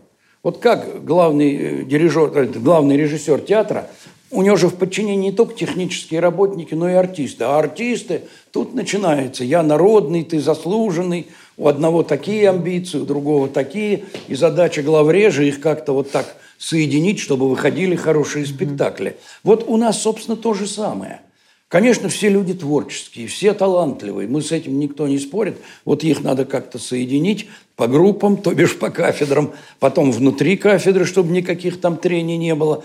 Потому что наша главная задача, вот слава богу еще, что мы не в научном институте, где люди могут друг друга, так сказать, пилить только и сталкиваясь только на почве науки – ну, научных работ. Мы в ВУЗе работаем, мы для студентов. Наш главный продукт – это студенты. Мне Вин Петрович всегда втолковывал всю жизнь. Главный продукт кафедры – это учебники, а не монографии. Монографии вы пишите для души и для своих диссертаций. Но главный ваш продукт – это учебник, который студенты будут читать, по которому вы будете учить учебники и студенты, которые от вас вышли и что-то унесли. Вот о чем вы должны думать, а не о своем, так сказать, послужном списке. Сколько у тебя печатных работ, какой у тебя там хирш и так далее. Это вообще-то 25-е дело. Это вот пусть думают в, нау... в ней в разных. Понимаете? Мы для студента работаем. Вот наша главная задача. Из этого надо исходить. Понятно. Расскажите, пожалуйста, ваше мнение по поводу практики. То есть вот есть мнение о том, что юрист не может э, быть э, преподавателем, если он не работал никогда на практике. Как вы считаете, какое ваше отношение? Вопрос тоже непростой, но я бы сказал так, все полезно в меру. И этот вопрос, на самом деле, и в советские времена всегда стоял. Практика, вот у нас то было 6 недель практики, то было 6 недель преддипломная практика на семестр – и так далее. Значит, конечно, юристу практика нужна, потому что большинство наших дисциплин, если не брать вот общую теорию права и историю, они, конечно, прикладные. Ну вот гражданское право, оно прикладное, это понятное дело, и как мы можем без практики. Но в преподавании мы, в общем-то, все так или иначе практику-то учитываем. Я имею в виду судебную практику прежде всего. Другой вопрос, вот нас всегда упрекают, а в, современном, в современных условиях этот упрек особенно стал таким значительным. Вот ваш выпускник не может написать проект договора, вот ваш выпускник не может написать исковое заявление или чего-то такое еще – ведь это, я эти упреки слышу на протяжении всей жизни, и мои учителя их тоже слышали. Вот покойный профессор Александров, которого я вспоминал сегодня, уже сегодня, он всегда говорил, при нем, кстати, началась специализация по кафедрам. Mm. Вот наш курс был первый, который попал в кафедральную специализацию. НГ, как мы его называли, Николай Григорьевич говорил, мы Московский университет, мы не должны готовить кадры для милиции и прокуратуры. А тогда было распределение, и было три места, куда все попадали. Это МВД, МВД – это суд и прокуратура. Все. И 10 человек в аспирантуру. В госарбитраж ты даже и не мечтай. Это там какими-то полуподпольными путями одного-двух человек там как-то пристроят. Все. Александр всю жизнь этим возмущался. Что за порядок? Московский университет готовит там следователей для милиции. Да это вообще не наше дело. Вот он эту специализацию настоял на ней – кафедральной. Мы должны готовить научных работников и преподавателей вузов. Вот идея Александрова. Думаю, что в своей основе она правильна. Но это не значит, что мы должны готовить людей вообще от практики отгороженных. Во-первых, у нас без практики нельзя, но в сфере гражданского права или уголовного, или процессуального это очевидно. Во-вторых, конечно, какая-то практика нужна не в ущерб учебному процессу, потому что иначе потребитель наш – работодатель, так сказать, он чистого такого теоретика не возьмет. Если бы мы распределяли бы людей на работу в институт законодательства, в центр частного права, вот там был бы другой критерий. Понимаете? А вот у нас многие по существу так и идут. И они поэтому с удовольствием идут в аспирантуру к нам или в аспирантуру внешнюю какую-то. Вот. А когда человек идет работать в юридическую фирму, в какое-нибудь министерство, там, в компанию, ну, понятно, что работодатель ожидает от него, по крайней мере, на первых порах, не столько теоретических знаний, сколько еще и практических навыков. Но я думаю, что те навыки, которых он ожидает, вот навыки составления документов, например, это навык вырабатывается ну, за две недели, ну максимум за месяц. Вот я вспоминаю, как покойный тот же Анатолий Григорьевич Быков ваш, он рассказывал, он тоже через это все проходил. Он попал в госарбитраж по распределению разными там путями, вот, и, значит, тоже вначале ему говорили, ну, ты из МГУ, что ты можешь, это, решение ты сразу написать не можешь, вот, исковое ты читаешь, да, и я ходил и учился первые полгода. А через год они все ходили. Меня спрашивали, как этот спор квалифицировать, какое решение принять по существу. Первые полгода, год учился он. Ну, я в данном случае Анатолия Григорьевича Быкова имею в виду. В следующие годы учились они. Я в высшем арбитражном суде это наблюдал. Я прихожу в кабинет к Ветрянскому, а у него там судьи через один. И звонки – все время из региональных арбитражных судов, ой, Василий Владимирович, а вот этот вопрос у нас, а вот такой вопрос у нас. Что Василий Владимирович написал вот этот курс договорного права, ну, вместе с Михаилом да. Сакичем.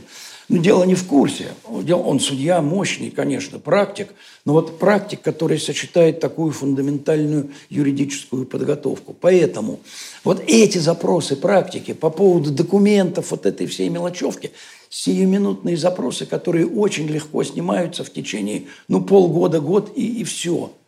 А вот дальше-то, когда он приходит к существу вопроса, какое решение принять, чем обосновать ваши требования, какие возражения вы выдвинете против требований, которые к вам, вот тут приходит существо, а, то есть тут они все равно вернутся к нам. И последнее, что я по этому поводу могу сказать – споры о соотношении практики и теории в преподавании, о соотношении лекций и практических занятий. Этим спором уже, по моим подсчетам, минимум 120 лет, на самом деле больше. Реформа университетов серьезная затевалась в самом конце 19-го, в самом начале 20 века. Были ровно те же самые споры. По этому поводу мы опубликовали книжку целую, сборник вот университетский вопрос в России. Я написал предисловие. Посмотрите. Собрали разные точки зрения, почитайте. Вот это ответы на те вопросы, которые перед нами встали спустя 120 лет. Ничего нового я тут для себя не вижу. Поэтому я за практику, ну, в разумных пределах. Ну, семестр максимум. чтобы вы научились писать исковые заявления, Бога ради. Для этого семестра и то достаточно, больше и не надо. Вот. А практика, в свое время покойная еще Раисосина Халфина была такая замечательная у нас женщина, под конец своей жизни, даже некоторое время мне удалось ее взять на факультет, она у нас попреподавала. Да, и, между прочим, воспитала Алену Николаевну Кучер, например. Mm-hmm. Да, Алена Николаевна к нам поступала, я ее прекрасно помню, на факультет, вот. И потом, значит, когда она удачно поступила, к сожалению, не с первого раза тогда mm-hmm. у нее было, вот она пришла к нам на кафедру, и у нас Раисосина тогда работала, читала спецкурсы, я ее раз сразу к Раисе Осиповне. Вот Алену она воспитала. Вот Раиса Осиповна всегда говорила, что практика бывает двух видов или двух слоев. Если под практикой понимать составление заявлений, там, документов, это еще одно дело. А второе дело, что в адвокатской фирме этих несчастных молоденьких выпускников могут научить таким приемам адвокатским, которых бы, о которых бы им лучше не знать и которые лучше во всяком случае не использовать. То есть в практике есть и такие вещи, от которых я людей стараюсь удерживать, о которых любой грамотный адвокат вам расскажет. Вот защищать интересы клиента любыми способами – это уже не дело, понимаете? И такие, к сожалению, вещи, они касаются не только адвокатов. В любой практике, правоприменительной я имею в виду, есть такие вещи, в чем-то неизбежные, а в чем-то просто привитые нехорошими традициями, вот, о которых не надо бы лучше знать до поры, до времени. Вот когда ты созреешь как юрист и сможешь на эти вещи смотреть объективно, ну тогда ладно, подумай, надо тебе это или не надо. А то они еще в практике научатся такому, что спасибо не надо. И пренебрежению к закону, и много чему еще не надо. Поэтому практика должна быть, ну, в достаточно разумных дозах. Алексеевич, большое спасибо за интервью, за юридические, особенно литературные рекомендации. А, коллеги, подписывайтесь на наш канал и помните, что юристы тоже люди. Спасибо. Спасибо.